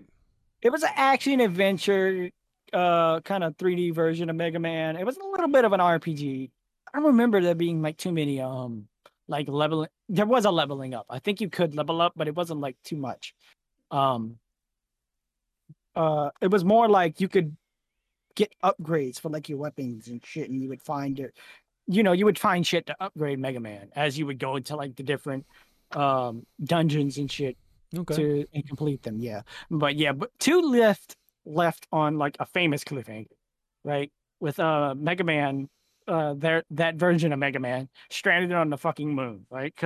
And they literally leave it on the sequel saying that like, oh, we're gonna come and get you and like all this other shit, and they set up for a third game, and Capcom has just never done it. They were supposed to make a third. This was on the PS1, right? Because the first game came out on PS1 and in 64. It was Mega Man 64 on the 64, of course, but 2 was only on PS1. It took until the 3DS. There was a third game announced for the 3DS, but it only got a little bit into development before it ended up getting canceled. And Capcom has just kind of pretended the series doesn't exist ever since. Yeah, Mega Man's kind of gone through the ringer for a while. I don't think we really had much. We've had some re-releases of old Mega Man games. I think about 2 years ago, maybe we seen Mega Man 11, right? Yeah. And that was kind of it. They really haven't been doing much with that character at all. They really haven't. I would love to see. That's another game. I would love to see a sequel. I want to see the rest of that damn story. That game, it's got some flaws, right? Because it's in like the early days of 3D. The controls were clunky. They were trying to figure out how to transition Mega Man into 3D because every game was making the transition to 3D at the time. I think now if they wanted to make like a 3D Mega Man and like be like a sequel or even a remake, a complete remake of this series, I think they could do a much better job with it. And I would like to see it. I would like to see what they could do with it. Give it to the team who did Metroid. Yes. Yeah, Retro Studios. Metroid Prime. Yeah, who did that. I would say they could probably get a good Mega Man game. That is Nintendo. It would make it a Nintendo exclusive if Retro did it. Yeah. I think that would be a great home for Mega Man. Yeah, it would be. I don't know if Capcom would do it, though. Because, you know, Retro is a second-party studio for Nintendo, so they would probably have to work something out with Nintendo. And it would be Capcom and Retro working on it, probably. I'm trying to guess they'd probably work on it together. Yeah, they could just let Retro do it, because Capcom don't seem to give a fuck about the Blue Bomber, so just let somebody else who might, you know? Right. Like, Retro would do Mega Man justice, like, definitely. And I don't know if Capcom would ever go for it, but it's a good idea. I would like to see it. Yeah, for sure. So Advent Rising and PSYOPs were definitely the ones that wanted to bring to the table on that. I think another one might be Breakdown. I've talked about it before a few times. It only had the one game. It did focus with this like first person fist fighting mechanics. It was probably the first time I've ever really seen that. Seen it done, because it was for the like Xbox. The first Xbox. It was like PlayStation 2 era. And it was unique, you know? Like, not a lot of people focused on fist fighting in a first person, like shooter-esque type game, right? And it was very story driven. And it ended with you escaping, defeating the alien threat, and saving the day. And it was kind of a mind fuck thing where you play the game just to wake up and realize one thing. And then you got to go finish it. Like it was a pretty cool game. At least when I remember when it hit me at my young age, I enjoyed it. I wouldn't mind seeing a sequel of that one. That was Namco who had that. So Breakdown would be another one that it would be a sequel, or at least a good remake for sure. But definitely, I think a sequel could be something. Maybe not now. It's been too long, and it was a very obscure game, so it's probably why it never really taken off. So yeah. Also, I would say this: sequels that need to happen to me, in my opinion, DMC.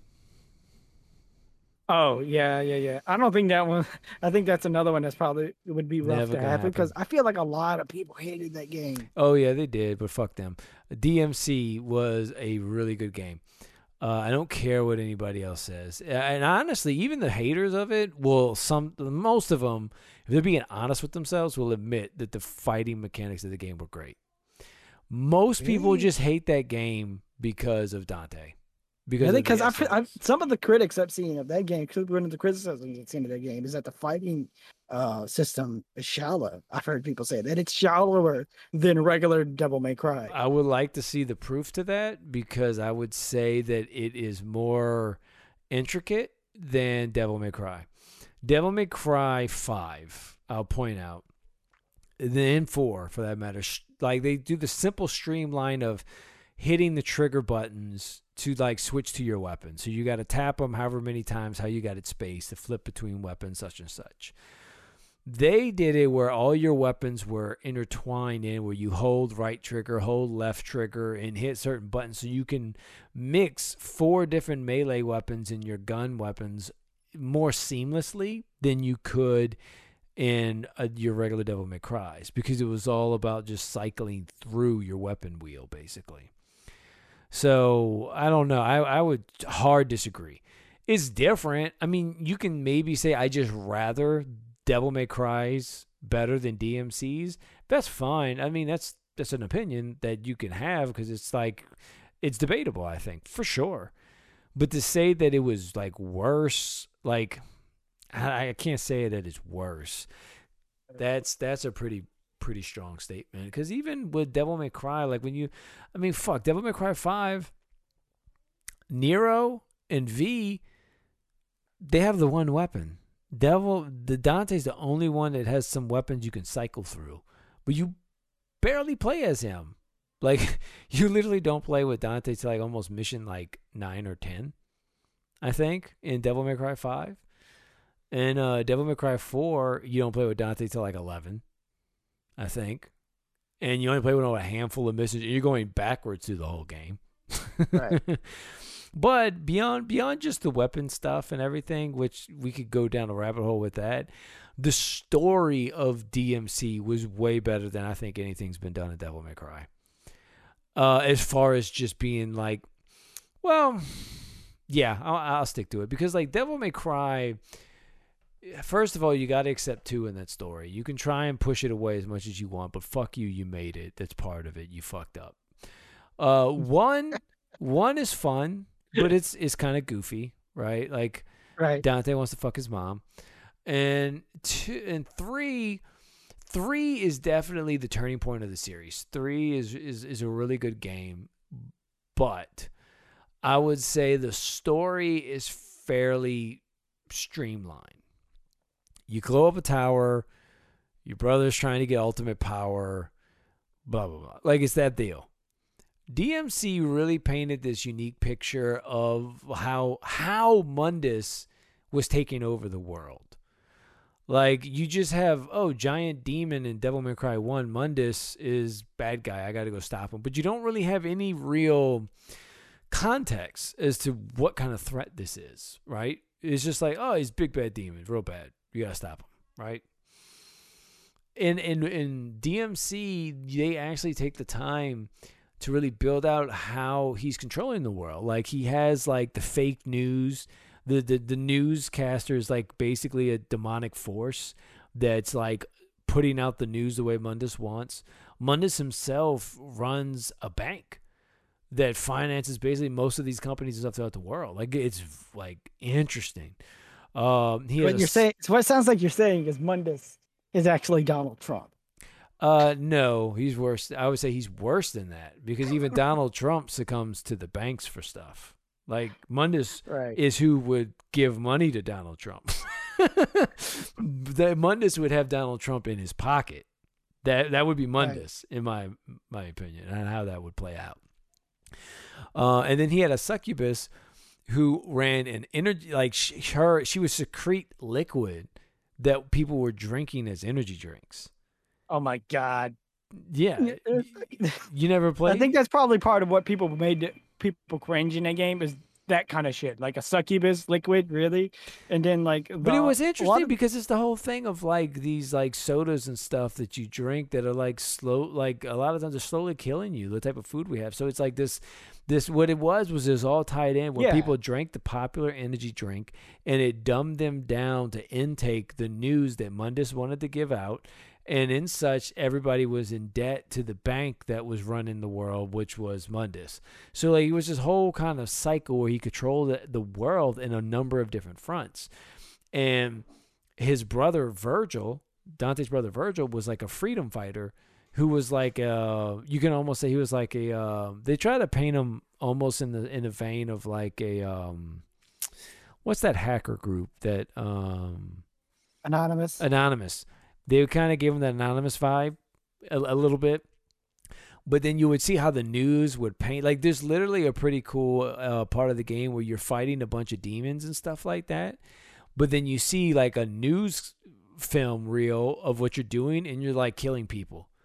And they're like, this is a terrorist group, and they're attacking people, and they're painting you as a villain, like you and Virgil. Right.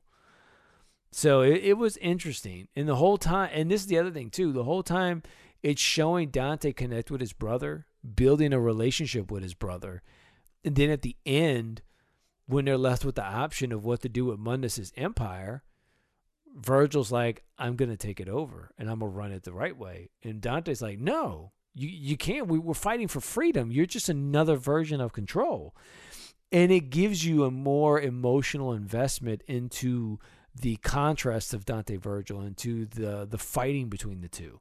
You never really got to see Virgil and Dante really work together until 5, basically. But even that, not really. It was just like they kind of set that up at the end of 5. But Virgil, again, was the bad guy just like in 3. They kind of played the whole song and dance again with 5. Virgil's the bad guy.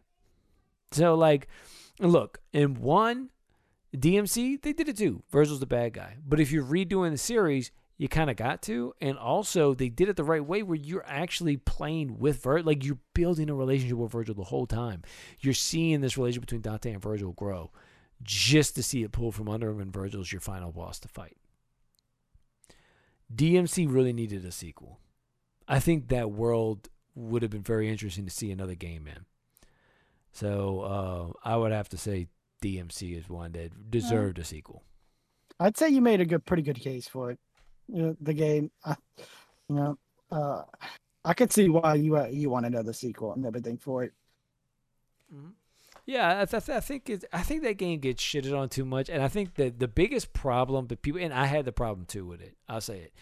I didn't really care for Dante's look, and I remember when photos came out of Dante's look, even Eric was like, "I don't want to play this game." But when Eric finally played it, of course he liked it, but. That's right. Really not an endorsement. It was more just his look, just his whole attitude. He just seems like a fucking douche. And he kind of was at the first. That was kind of the point of him. He was kind of a douche. Like, he was like, when you open up to him, he's like fucking a bunch of like angel women or some shit like that he picked up at some club or something in like a trailer. Like he's kind of a douche. There's that whole opening sequence of him being like fucking naked and like fighting naked and shit. Like that's some cringy fucking shit. Like I don't like if they didn't have all like it is, but it was also the early 2000s where that shit was kind of the thing. Like I think literally there was a movie called Shoot 'em Up that did something similar that came out. I would say maybe a year or two before or after that. Where the movie's doing the same shit. Where there was a scene where he was fucking his girl, and then like some dudes come run in, so he starts shooting them up while he's still fucking a girl. Like that's the movie I'm thinking about. It was Nicolas Cage, right? No, that was Clive Owen. Clive Owen? Okay, yeah, Clive Owen. Yeah, I think that was his name. He was the guy who did Sin City. He was in Sin City, and he was the guy who did the that one. I think his name's Clive. I know it's Clive something. I think it was Owens. But he's the one who did it. The movie's called Shoot 'em Up. And it was supposed to be this crazy, silly action movie, right? So, like, it worked in the movie. I would say the same thing about Devil May Cry. Like, I think it works with the tone of the game. Because Dante's, like, literally in Devil May Cry 3, like, somebody shoots a rocket at Dante, and he jumps on top of it and rides it like a surfboard.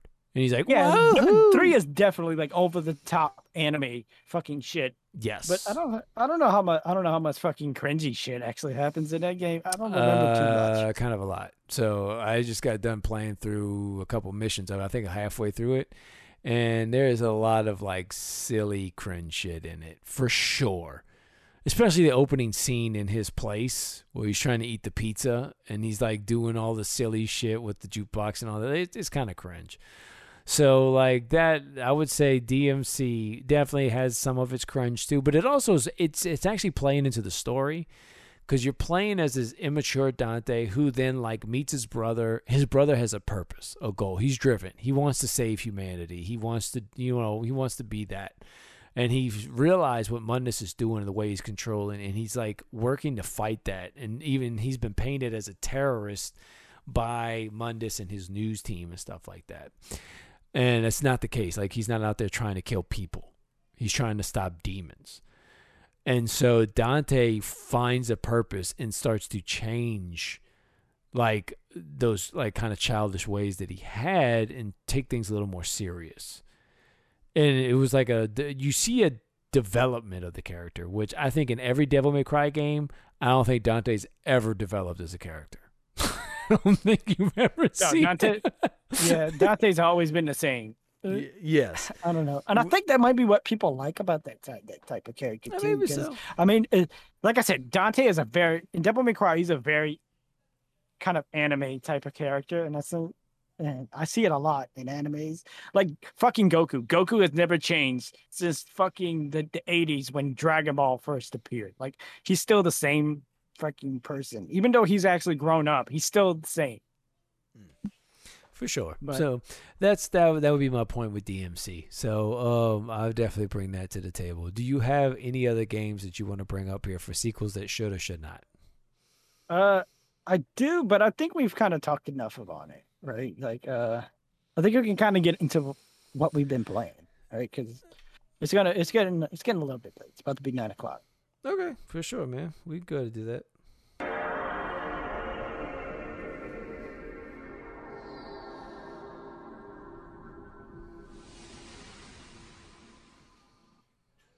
All right. I think you said you haven't really been playing much, but you did want to kind of talk a bit about the Steam Deck. So I'll go ahead and let you do that. Yeah, I haven't really been playing much, so I kind of wanted to do a little bit of a tech dive into the Steam Deck and Unreal Engine 5, which they just did another tech demo of the Unreal Engine 5 at GDC, which is the Game Developers Conference. I'll go into the Steam Deck first. I'll start with that. Steam Deck. Everybody is calling this thing like the Switch killer. I'm not really so sure it is, right? First off, for the price point, there's three different price points for this thing. There's $399. There's one for $529, and then there's one for $649. The only difference in them is that the $399 one comes with the 64 gigabytes of storage. The $529 comes with 256 gigabytes of storage, and the $649 one comes with 512 gigabytes of storage. Everything else is the same. It runs on a AMD Zen 2 APU, which is the next-gen version of what... It's pretty much the same chip the Switch is running on. The Switch is running on a modified version of the Zen 1. It's a decent APU. It's really good. You can see it in a lot of laptops. It runs at from 1 teraflop to 1.6 teraflops. It's got 16 gigs of DDR5 RAM, which the Switch... Let me pull up the Switch's specs so I can actually give a direct comparison. The Switch, I think, runs on DDR4 RAM, I think. It's actually the Switch specs. I'll tell you one thing that I noticed, and I'm not as much in the tech as you are, but if it's positioned to be like, oh, it can play all these like top tier, like AAA game type stuff, right? Steam games, but yeah. Like, you can play. Yeah, but the problem I'm seeing is, the amount of hard drive space that it has doesn't match up. Like, if I'm going to play Call of Duty with the updates and everything, that game, it could be like a 100 gig download. And like the data space I'm seeing on there is like barely even 100 gigs for the cheapest model, right? Yeah, it's for the $400 version, $399, you get 64 gigabytes. That's just to let people have, yeah, like that's not a lot. That's like one game. That's like one PC game. Barely, right? Depending on the game. Depending on the game. Like, if you want to play Final Fantasy VII Remake, I think that's like an 80 gig download. Oh yeah. So like definitely. you would, I would assume though that's easily fixed with like SSD card or some kind of like some extra hard drive, right? But I would think that would still affect the way that it plays. Yeah, depending on what SD kind cards. Of... You can expand it with SD cards.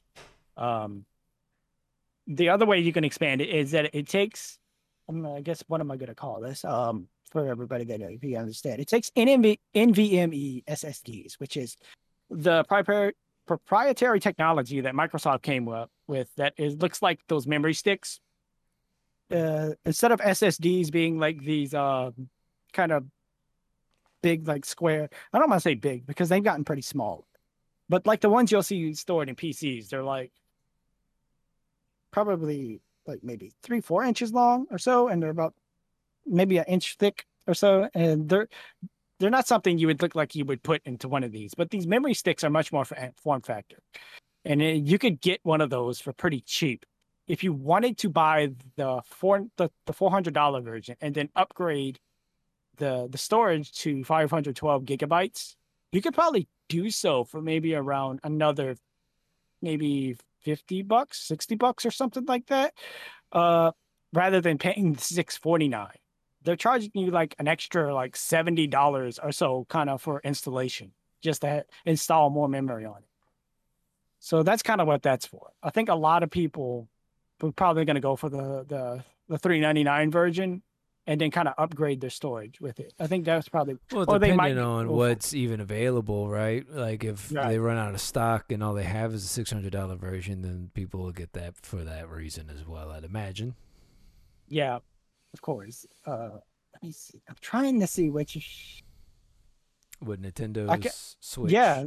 Yeah, like I'm trying to find the specs for it. What memory... Yes. Okay. 4 gigabytes of DDR4 RAM. That's what I thought. So 4 gigs. That's a big difference. Yeah, that's what I'm saying. That is a huge difference between the Switch. 16 gigs of DDR5, which is twice as fast as DDR4, but it's also 4 times as much memory. All right. It's got a 40-watt battery in it, which will let you play games for depending on the game and like what the intensity, but average 7 to 8 hours of gaming. Mm-hmm. Right, 7 to 8 hours of gaming. I feel like on my Switch, if I'm playing something heavy, you might get like 4 to 6 hours, like maybe on your Switch, but that's probably about it. So, like this thing, like tech wise, this thing dwarfs the Switch, and for the price point, this thing is a steal. Like this thing is just amazing. Like for the $400 or even for the $529, this thing is a steal. But I don't think this thing is in position to be a Switch killer, is what I think a lot of people that are going to buy this thing are the same people that already own a Switch, right? Because I've seen some statistics before about the adoption rate of like who owns what consoles. And between PC gamers and Switch players, more often than not, most PC gamers, like I think it's like 80% of PC gamers also own a Nintendo Switch, but they don't own a PS4 or an Xbox because they don't feel the need to buy a PS4 or Xbox because they can play most of the best games that come to those consoles on their PC, and the exclusives aren't enough to bring them over. So I feel like, which would leave that, if you take those statistics, it would lead that the people that are looking to buy this, like anybody that would choose this over the Switch, are people who probably wouldn't buy a Switch anyways, is what I'm thinking. Yeah, I think a lot of people who actually buy into Switch as well are people who enjoy the Nintendo brand. Like the games that come from that, the exclusives on that, the Zeldas, the Marios, Pokemon... things like that. Those are what sell Switches just as much as the Switch being a great console. Honestly, I don't think a lot of people like get a Switch and then go play AAA games.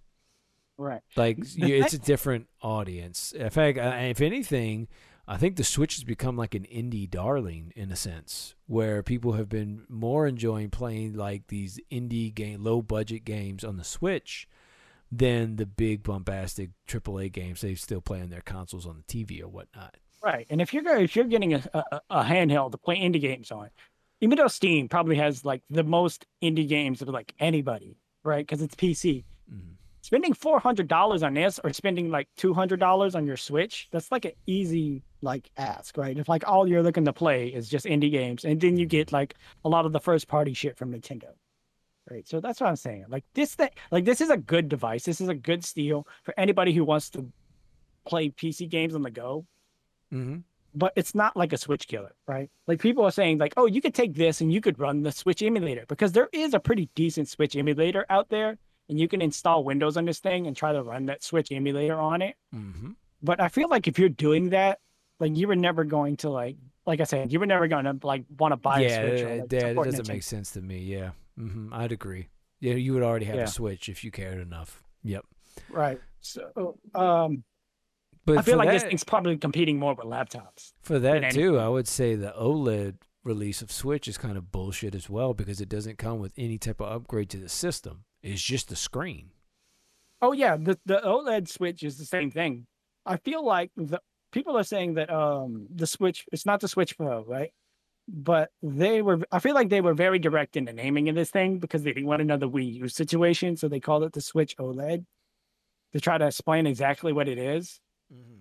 Because they know that anybody that already has a Switch is most likely not going to buy an OLED Switch. I mean, some of them might, but most of them aren't.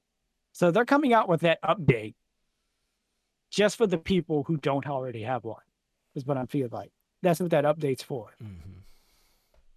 So I don't know, but I really like to have seen. It is bullshit though. I'm not trying to defend it. It's bullshit. Like the OLED should have been a Switch Pro. And a lot of the features that are on the OLED should have just been on the Switch at launch. Mm.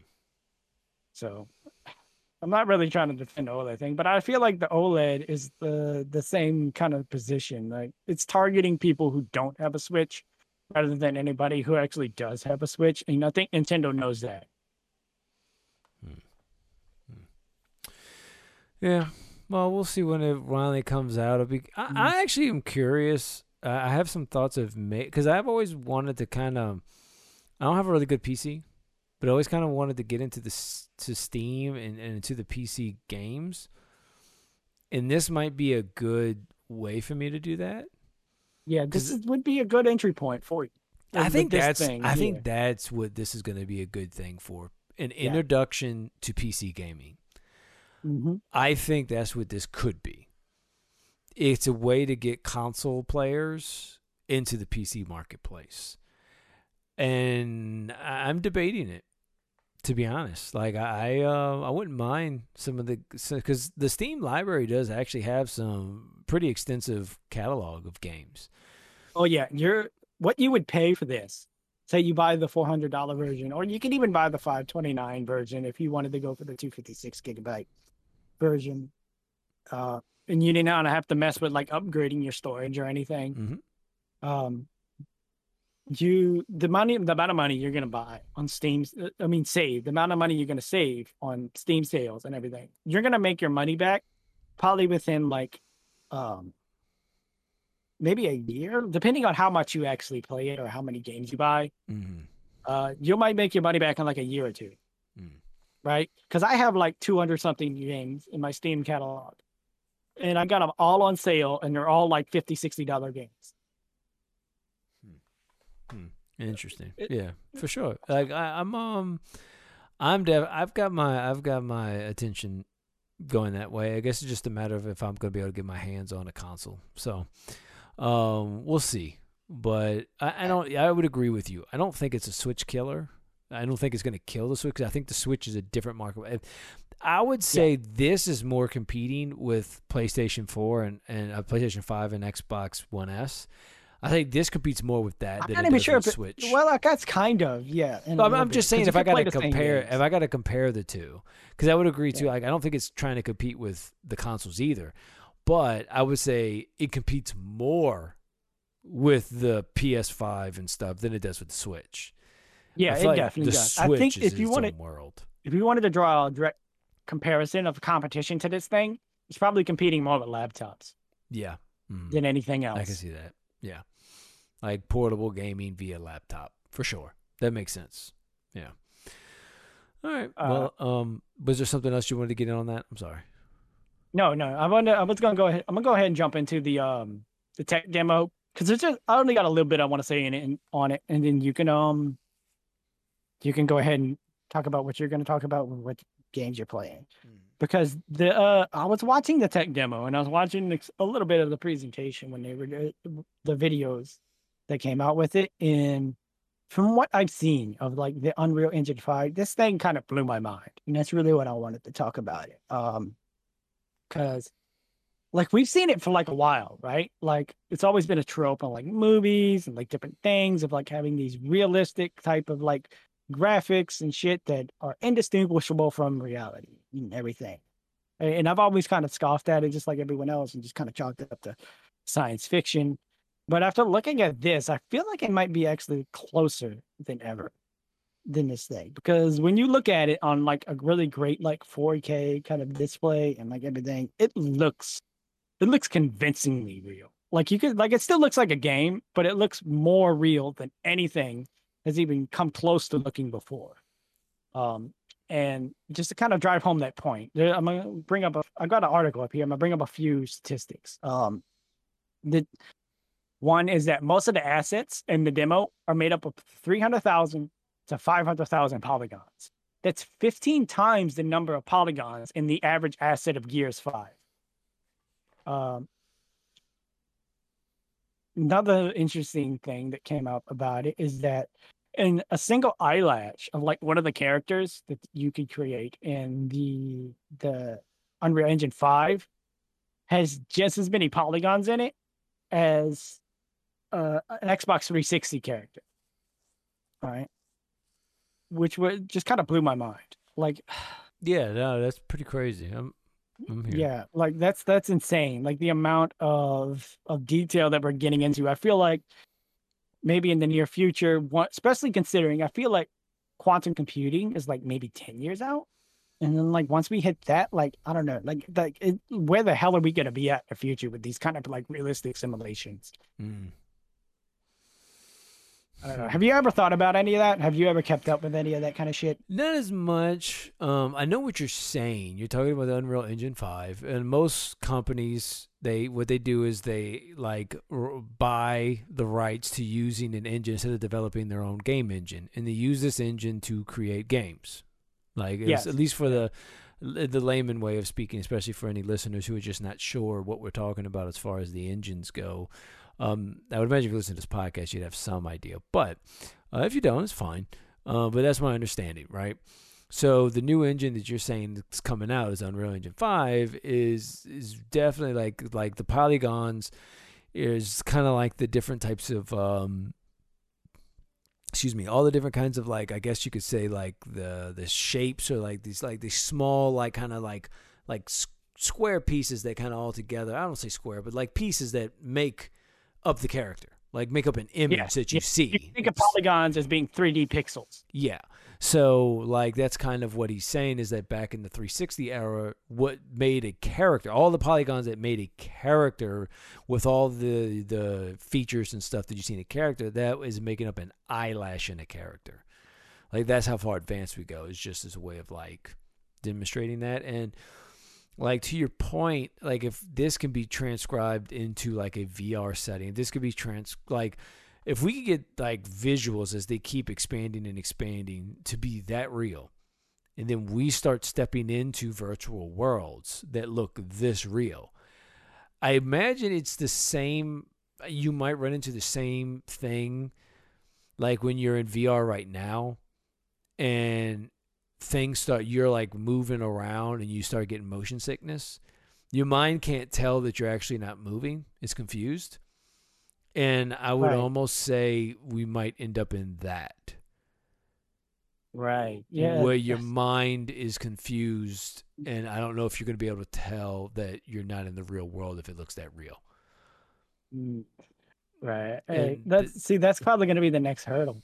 Because think about it, Gears 5 came out in 2019, and it is a fantastic-looking game.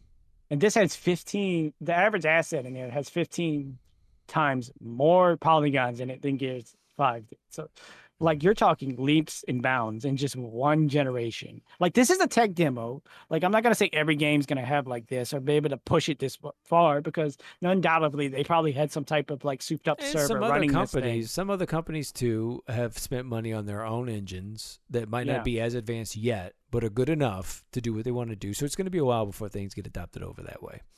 Yeah. But it just was just something that kind of blew my mind, because it made me feel like I said, like, the idea that maybe that within the next 10 years, or definitely within our lifetimes, the idea that we could probably see very realistic, almost true to life simulations is probably more real than ever after seeing this. And it just kind of blew my mind. But yeah, I wanted to talk about that for a sec. Oh, you know where the first thing goes, right? Porn, of course. It's always porn. Yeah. Tifa is bent over in a short skirt with Aerith on a bedspread. Oh, it's gonna be like that part in The Fifth Day when Arnold's friend, the dude, and he like sits in the chair and like the hologram of the woman comes over and it like he's like, I felt it's unzipping my pants. Oh, are you talking about Grandpa in Star Wars, the holiday special, where he's in the couch with his grandkid? And he's jerking off to VR. Oh. Well, his grandson's like, but Christmas though, Granddad. And Granddad's like, sick bastard. Yeah, man. Yeah, that's one thing I don't think I want to see. I don't think I want to walk in and see my dad having simulations. He's got his headset on, and it's like, what's that doing? His big old boner. Yeah, my kid's like, where's Grandpa? Grandpa went away. We'll come back later. No. That's funny. But yeah, that's going to be the first thing that adopts it for sure. Is people are the first. Like, that was actually the first thing when VR came out. The first thing I started hearing people talk about is the VR porn. Oh, and yeah. Like, porn pushes everything. Like, people don't want to believe it, but like, porn is like usually the thing that pushes everything. Yeah, that's funny. That was actually a line in the that movie Tropic Thunder, where the guy was talking about the adoption of the Blu-ray, and what pushed the adoption of the Blu-ray from the HD was porn. It was porn. Yeah. So, anyways, I'll go ahead and get into what I've been playing so we can end this episode. But no, that was pretty interesting what you brought up. So I'm definitely going to be curious to see the games come out with the Unreal Engine 5 and see what those are starting to look like for sure. Excuse me. All right. So I finished Returnal. Great game. I actually don't. I don't understand the complaints about the saves, because it definitely has a save state function with it. There's like a midpoint in the game where you turn and then you're like, basically you get through the first three levels, and then when you get to the fourth area, that becomes your respawn point for the fourth, fifth, and sixth area. So there's like a halfway point in the game basically. Right. And if you die in like World 2, you're in World 1 and you've made it to World 2 and you die, there's like shortcuts to take to get to World 2. You might have to go through a few rooms in World 1, and which, you know, is good because then you can level up, get some weapons, whatever. But like, actually, it's not even about getting weapons as much as just getting perks to kind of boost yourself up, because you want to get the weapons when you get to the next world, and you get the proficiency boost so that you can use weapons that would work against the enemies there. So it's good. It's definitely kind of confusing. Even my brother messaged me. He was like, I don't know if I understand how this thing ends, because like, part of me was thinking this is like some kind of analogy for like death. But there's some details of it though that seem a little more intricate. So I don't know. Whenever you get around to playing it, I think I have Eric's copy. If you want to message him, I need to drive it over to. I told him I was going to do it last week and I didn't. Maybe after work during this week, I might just drop it off at your house if he's cool with it, if you want to ask him. That's PS5 exclusive, ain't it? Oh, you don't have a PS5 yet. My bad. I forgot. Yeah, okay, that's right. So never mind. You're right. It's PS5 exclusive. What a loser. You need to get a PlayStation 5. But go by Eric's and play it a little bit here and there, you know? Yeah, give it a shot. So, yeah. Pretty good. I'm going to drop it off at Eric's. Beat it through. After you beat it, you actually, they give you a reason to go back to each level, and you got to find these, like, sun medals, which I found those, and you get, like, a little extra ending to the game. But then after that, it's just kind of that. And actually, the ending was kind of a little lackluster. So, but then again, maybe I just missed some detail in it that I just didn't get. I don't know. I didn't really find every single audio dialogue piece, and I didn't really go through it all extensively with a fine-tooth comb, so I could be missing something. So I'll probably look up some videos of people who've kind of compiled it together just to kind of see. But it kind of, as far as what the actual story is that you get to see, like, did you experience from time over? Like, there's a few things in it that I'm just not spoiling too much into so that you can play it. But if you ever get around to playing it, be curious to see what you got to say. Other than that, the biggest game I started playing is Dragon's Dogma. Oh, okay. You've never played that when it first came out, huh? No, I didn't. So, and I've heard the nerds talk about it a bunch. Shout out to Nerds Podcast. We just had Jesse on the last episode with us. And on the Movies and Comics episode, I had Aaron join us, which he hasn't done in quite some time. So it was fun having him on as well. And, you know, we've done episodes with them before, and they've made comments about this game, Dragon's Dogma, about how good it is. And, in fact, Netflix has also did an anime off the series as well. Dragon's Dogma, right? Yeah, I believe it was Netflix. Yeah. I think it's Netflix. They did anime on that too, so I was interested. It was on PlayStation 4. It's on the PlayStation 4. You can get it for like $10 right now. They're like 9 something. And my brother actually went and picked it up, and he made a pawn for me to use. Like, he's been replaying it too, so we both made pawns, and we're both using each other's pawns in the game. Okay. So it's been kind of fun doing that. Okay. Yeah, I've seen some people get their experience ruined in that game because they'll find like some pawns and the pawn will have like a bunch of like overpowered weapons and gear and shit. Yeah, you could actually take the weapons and like shit from the pawn. So I put it on hard mode, and I didn't even really think about it, nor have I tried to take weapons from a pawn. I was using this guy Rook, who's one of the first guys you get part of the game. They just give you a character there. I switched out to a different pawn because my brother was telling me there's better ones that can help. But at the same time, he also was like, "Yeah, I had one that just did a meteor storm," and I was like, "Yeah, I don't know if I want that. Like, I don't know if I want somebody that's gonna like fuck everything up." And so, I did find a guy who was around like level 16, 17. And it was around my level, which now I'm in like 23 or 24 now. And they made the character look and even named him Geralt from The Witcher. Ah, Witcher. And he don't feel that overpowered. He's strong. Like, he is kind of strong, and like some of his like special attacks are doing a good bit of damage, but it's not one-shotting any enemies. He's not like destroying shit. So I'm still kind of having more of a challenge. So I have a little party. I have Tim's buddy, my pawn, that pawn Geralt, and then myself, of course. And so I feel like it's a fair balance. Hard mode, I don't know how to compare it because I never really played normal and easy, but there are some, like, I went down this one path and there was these thieves that were like one-shotting me. Like, there's one thief, most thieves weren't, but they would have like this kind of boss thief that would just hit me one time and I died. And I was like, what the fuck? Like, I had to just keep dancing around them to the point where I was like, and then I went to a different area and there was like two of those thieves. So I was like, fuck this. Like, I'm not in the right level, or I need some better equipment or something. So I just got to come back. I just ran into a dragon that like just flew around. And, like, I jumped on top of the dragon and was like hitting the dragon in the face. And it was just like not doing any damage. So I was like, yeah, I'm not supposed to fight this yet. But that is actually, I think you're going to run into that a lot on hard mode. Yeah. I feel like hard mode in that game is just a lot of over-leveled enemies. It might be, but this is the other thing too. Hard mode, they give you a shit ton of money. Like, I'm sitting on like $200,000 right now. Like, I can upgrade to whatever.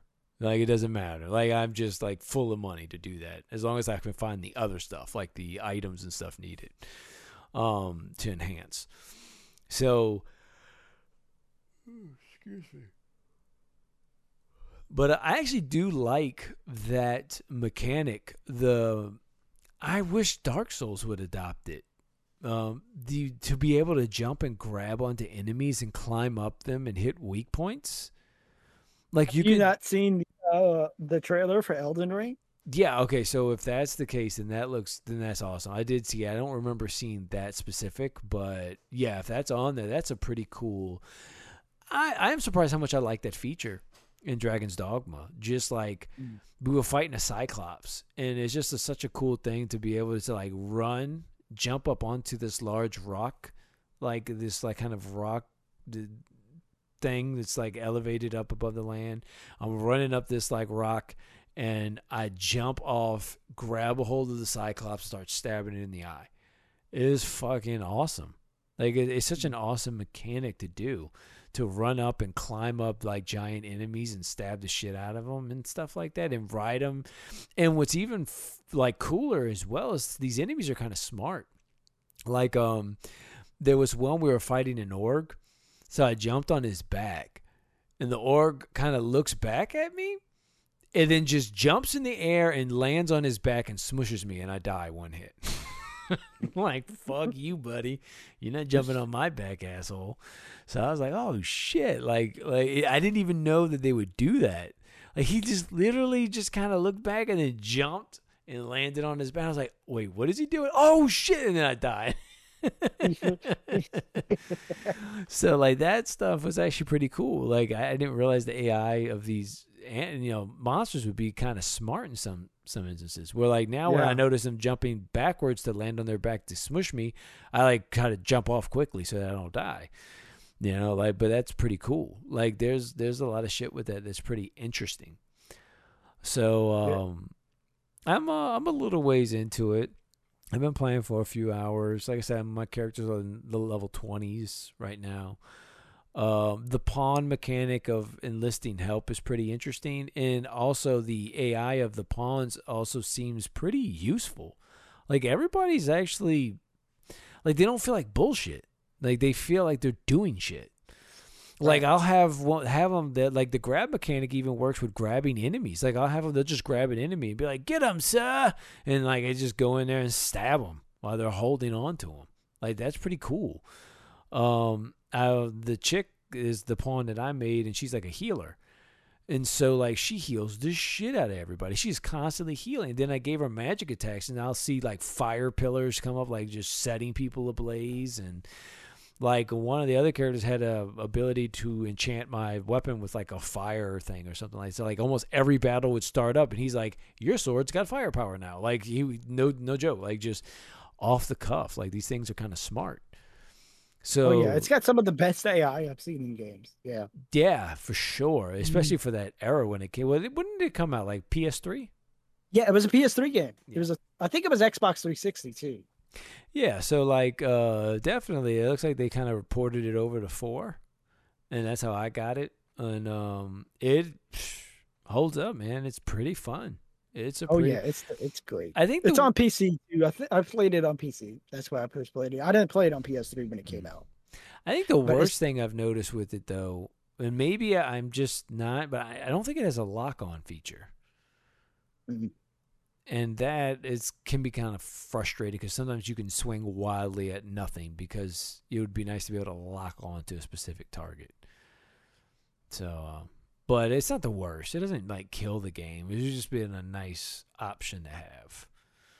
Gotta learn to free aim, man. Yeah, I mean, free aiming is fine, but again, like, I'm not free aiming, right? Like, so I'm not like shooting or anything. I don't have an archer. Like, I have a warrior. I'm two-handing weapons right now, like giant weapons.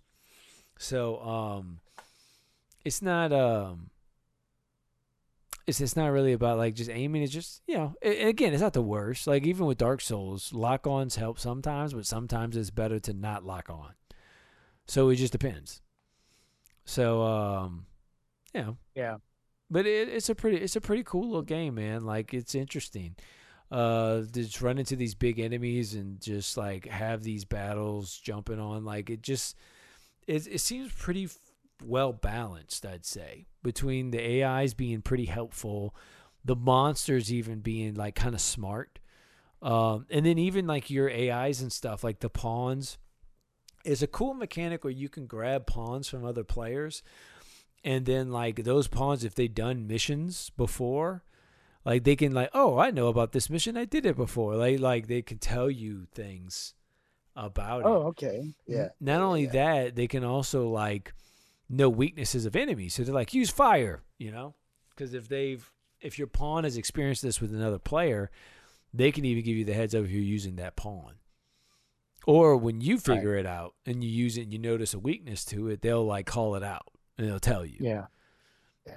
Yeah. One thing I remember about the game is that you were talking about the lock-on. One trick you can use, it's not like auto-targeting, but like if you raise your shield, it will kind of automatically kind of like face the nearest enemy. So that's kind of one way to kind of reorient yourself to try to kind of stay like facing the enemy, like the nearest enemy. Yeah, if that was like one thing. I'm two-handing weapons right now, so I don't actually have a shield. But okay, I was using a shield earlier. Like I had started with a fighter who's like sword and shield, and now I'm playing with the warrior build, which is like two-handing like swords or hammers and stuff. So, but all in all, it's pretty interesting, and I don't feel too like they do have like some side quest stuff to do, but it doesn't feel too ham-fisted. And a lot of the side quests at least feels like there's some kind of story piece to it. It doesn't feel too like bullshitty. There's a few that are just kind of like do this, but again, I don't feel like it's like an overabundance. Like there's like some of the first early quests you get are just like kill 20 of these enemies, and it's like you could just rack those up, and then as you play the game, you'll pop them, and you don't even have to go back to like get them acknowledged. Just pop them and be done. So that's nice. And then there's ones that have like a story specific thing where it's like you talk to a character and they tell you about a problem. And so there's like a story to follow with it, which is kind of interesting as well, that they do that. And I don't feel like there's like an overabundance of it, at least not yet. So, and then of course there's your main narrative of stuff that's happening. So overall, I think it's a pretty solid game, man. Definitely seems pretty cool. I'm gonna keep playing it. Plan to keep grinding on that. It's probably looks like it could be my game I'm gonna focus on for the most part. But other than that, that's about it. It's kind of really all I've been playing. I might get back to Metal Gear 2 after this or something. I don't know, but I've been kind of itching to play the Metal Gear Solid games again. But I don't really have a good way to stream them. I would kind of want to stream them, but, you know, whatever. So anyway, but that's it, I guess. That's all I got. So I'm going to go ahead and call us, unless you got something else to say. No, I think that'll do it for us today. All right, man. So that's it. You can catch me streaming Sammy Savage 88 if you're interested in that. Definitely don't have the best setup or anything. I'm just playing games. So if you want to join in and say hello, I'm there and I'll talk to you. Kev, you want to plug anything? Yeah, you can find me at twitch.tv/Kalo. I'm also on Twitter at @SirKalo. I'm trying to like fix some internet troubles I've been having. I've been having like frame drops and things, so I haven't really been streaming as much lately. But I'm probably gonna start trying to stream some more because I've been kind of getting some of that sorted out a bit, I think. So yeah, you can come on and check me out over at Twitch. All right, awesome. And also check out Nerds, the podcast. Check out my guys, Blurds Are Rust. Definitely, if you're into the anime talk and stuff, check them out over there. The Long Box guys, the comic podcast, they're also always doing some cool stuff, so check them out as well. And then also shout out to Wasteland Batman and his Twitch stream there. You can check out Wasteland Batman over there. Really good dude. And he's an ambassador. He stands for the Viking Beard Company.